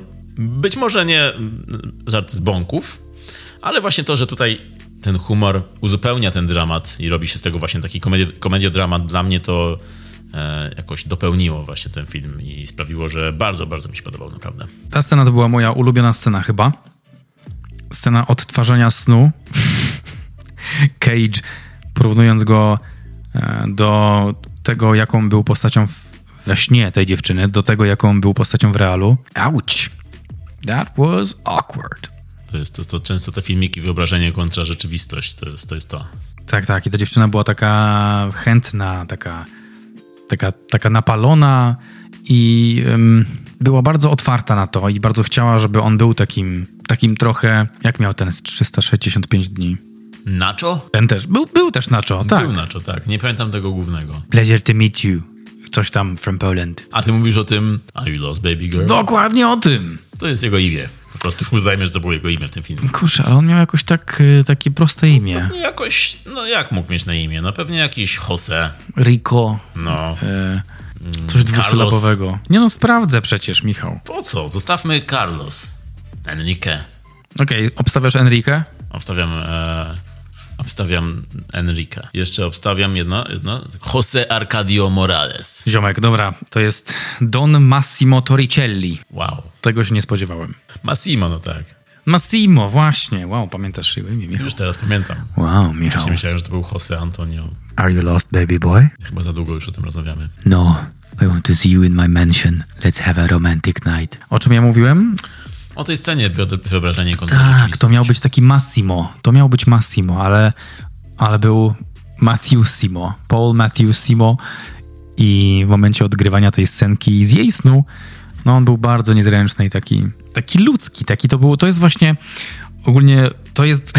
Tak właśnie wyglądają randki. To chcesz, żeby było pięknie i romantycznie, ale potem się okazuje, że jak umawiasz się na film, to umawiasz się na film i analizujesz go. Jak chcesz przesunąć się 5 centymetrów w prawo, to puszczasz bąka. To jest właśnie that's, that's dating for you. Nicolas Cage, świetny aktor. nie tylko film dobrze mówi o randkowaniu, ale też e, w tym filmie jest więcej, bo chociażby jest e, bardzo zabawny motyw i ogólnie taki, taki bardziej rozciągnięty na, na dłuższą część tego filmu, jak to, jak ludzie próbują zmonetyzować e, postać Paula Matthewsa, to jak e, agencje marketingowe mają z nim spotkania, żeby wykorzystać jego wizerunek, to, że on się śni i przedstawiają mu różne opcje, różne propozycje. E, te sceny są też bardzo aktualne i bardzo dobrze przedstawiają to, co się często dzieje za kulisami, do czego nie mamy dostępu jako tacy szarzy, zwykli ludzie. A agencja marketingowa, która tutaj się nazywała Fox i sam Michael Cera był tutaj tym głównodowodzącym. Bardzo zabawna scena. Dłuższa, fajna, dialogowa, ale bardzo do- dobrze podsumowująca ten cały marketing. A reżyser wie, co mówi, bo sam pracował w marketingu przez długi czas przed kręceniem filmów. Ja też kiedyś pracowałem w marketingu, dlatego też na mnie dobrze zadziałała ta scena. Stwierdziłem, że tak jest, tak było, tak będzie. Fajna scena, fajna sera, e, bardzo fajnie, marketing, Michał też, okej, połączyliśmy to. I to może teraz jeszcze połączmy to z e, czymś innym, czymś, co nazywa się Pop Sumowanko. Dream Scenario. Jak tytuł wskazuje, jest to film jak ze snu.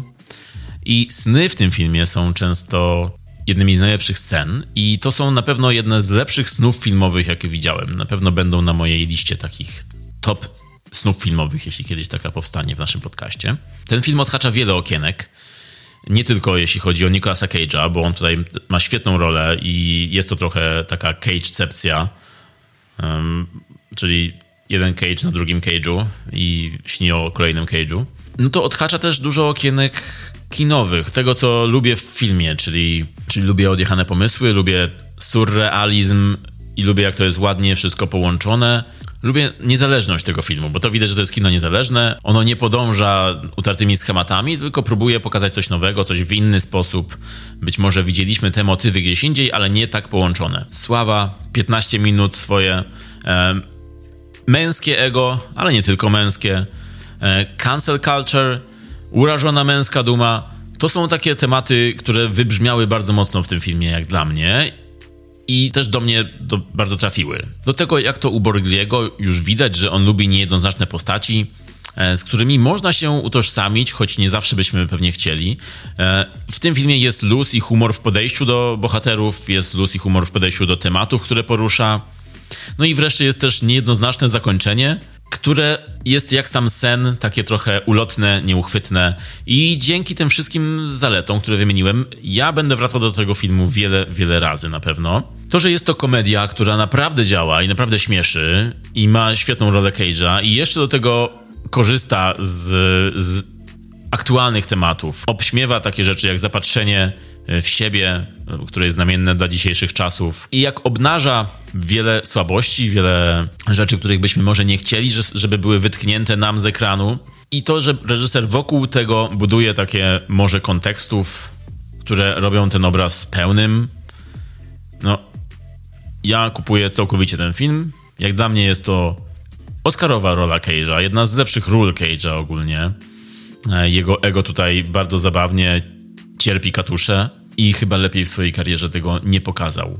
Bardzo mi się podoba też, jak ten film analizuje krok po kroku bardzo absurdalne sytuacje, których się nie powinno analizować. Tak jak my tutaj analizujemy właśnie bardzo surrealistyczny, absurdalny film w sposób bardzo poważny, e, w jaki nie powinno się analizować e, być może. Ale jak dla mnie jest to jeden z lepszych filmów e, tego roku. Polecam wycieczkę do kinia. That's a mistake. Dokładnie. Poczułem się jak Paul Matthews w tym momencie. Polecam wam wycieczkę do kina, tym razem już nie do salonu, ani do sąsiadów, tylko naprawdę ten film jest w kinach, e, dystrybucja Gutek Film. E, wybierzcie się na dobry seans na koniec roku i ode mnie mocne 8 na 10. Dream Scenario. Scenario na pewno, ale Dream nie za bardzo. E, To znaczy, to- to jest film, w którym są sny. Wydaje mi się, że takie filmy są wyjątkowe, ponieważ przyciągają tak czy tak. Nasze sny są dziwne. Sen to ogólnie dziwna rzecz w życiu. I przypomniał mi się taki film e, Święta Góra, Holy Mountain. E, Alejandro Chodorowski. Chodorowski, tak. Zrobił film, w którym e, dla mnie akurat przedstawienie jego snów, bo to były też tam sny, były idealnym odwzorowaniem tego, jak działa sen. Mimo, że to były, ojej, jakie to były lata? 60., 70., 70. lata, a w, i, i z, użyciu, z użyciem ówczesnych w środku. z, użyciem, z użyciem ówczesnych w środków. Nawet, nawet było dla mnie takie, takie relatable, że widziałem w tym autentyczny sen, jeśli sen w ogóle może być autentyczny. Może. I te filmy o snach przyciągają. I wydaje mi się, że siłą tego filmu też było to, że on był taki absurdalny i był taki nawet szyty na Cage'a. Bo Cage, jakby połączyć wszystkie filmy, w których Cage był, to to, to jest taki zlepek bardzo różnych snów, różnych epizodów e, sennych. Sen ogólnie jest dosyć ważną e, dziedziną mojego życia i ten film był, był taki no, brakowało mi w nim sporo rzeczy. W ogóle końcówka dla mnie była jakby ucięta. Nie widziałem w tej końcówce w ogóle końcówki. Nie widziałem, żeby historia została doprowadzona do końca. Bardzo mi się podobała rola Cage'a i on w tej roli i aktorzy towarzyszący tej roli. Ewidentnie Cage tutaj się wy, wypychał na pierwszy plan. Bardzo fajne jest to, że jest to pierwszy film Cage'a z A24 i jeśli rzeczywiście jest to dla niego laboratorium pomysłów i takiego rozwoju aktorskiego, to jestem ciekaw, co pokaże dalej. O samej postaci Paula Matthewsa zgadzam się z tym, co powiedział sam Cage na jej temat, albo raczej przywołam to, co powiedział, jak był poproszony o użycie trzech słów, żeby opisać film. Powiedział original, brave, inventive, czyli oryginalny, odważny, odkrywczy. Film dziwny, ale nie aż tak dziwny. To znaczy, były pewne sceny odpalone, no ale to były sceny przedstawiające sny. Nie powiedziałbym, że jest to jakiś e, topowy film. Znaczy, wymieniłem dobre rzeczy i bardzo w nie wierzę, natomiast nie, nie, nie przez te rzeczy gdzieś tam wybija się na pierwszy plan. Ode mnie, ode mnie temu filmowi ja dałem temu filmowi 7, ponieważ z jednej strony scenariusz brakowało mi tam dobrego doprowadzenia i jakiejś klamry, jakiegoś momentu, w którym mogę powiedzieć wow, film się skończył. Yy, A z drugiej strony bardzo mi się podobał Cage, więc on to, on tę ocenę do góry winduje. That's it. No to od nas na dzisiaj to wszystko. Bardzo Wam dziękujemy za wspólne śnienie. Śnijcie dobrze o nas bądź o kim innym, lepiej o kimś innym niż o nas. I mamy nadzieję, że usłyszymy się w następnym. E, Znajdziecie nas na socialach jako totalny brak kultury. Będziecie tego słuchać już w nowym roku, więc chcielibyśmy Wam życzyć wszystkiego, wszystkiego dobrego, super filmowych doznań z nami, bez nas, samych momentów budujących i, i, i szczęścia. Szczęścia i miłości to są te dwie rzeczy, których Paul Matthews nie doświadczył za bardzo, a bardzo nam zależy na tym, żebyście Wy je mieli w swoich życiach, nie tylko w snach. Szczęśliwego, nowego, filmowego roku. A mówili do Was Michał Miller, i Marek fucking Szczepański. do zobaczenia, usłyszenia w następnym Cześć. i poptokach.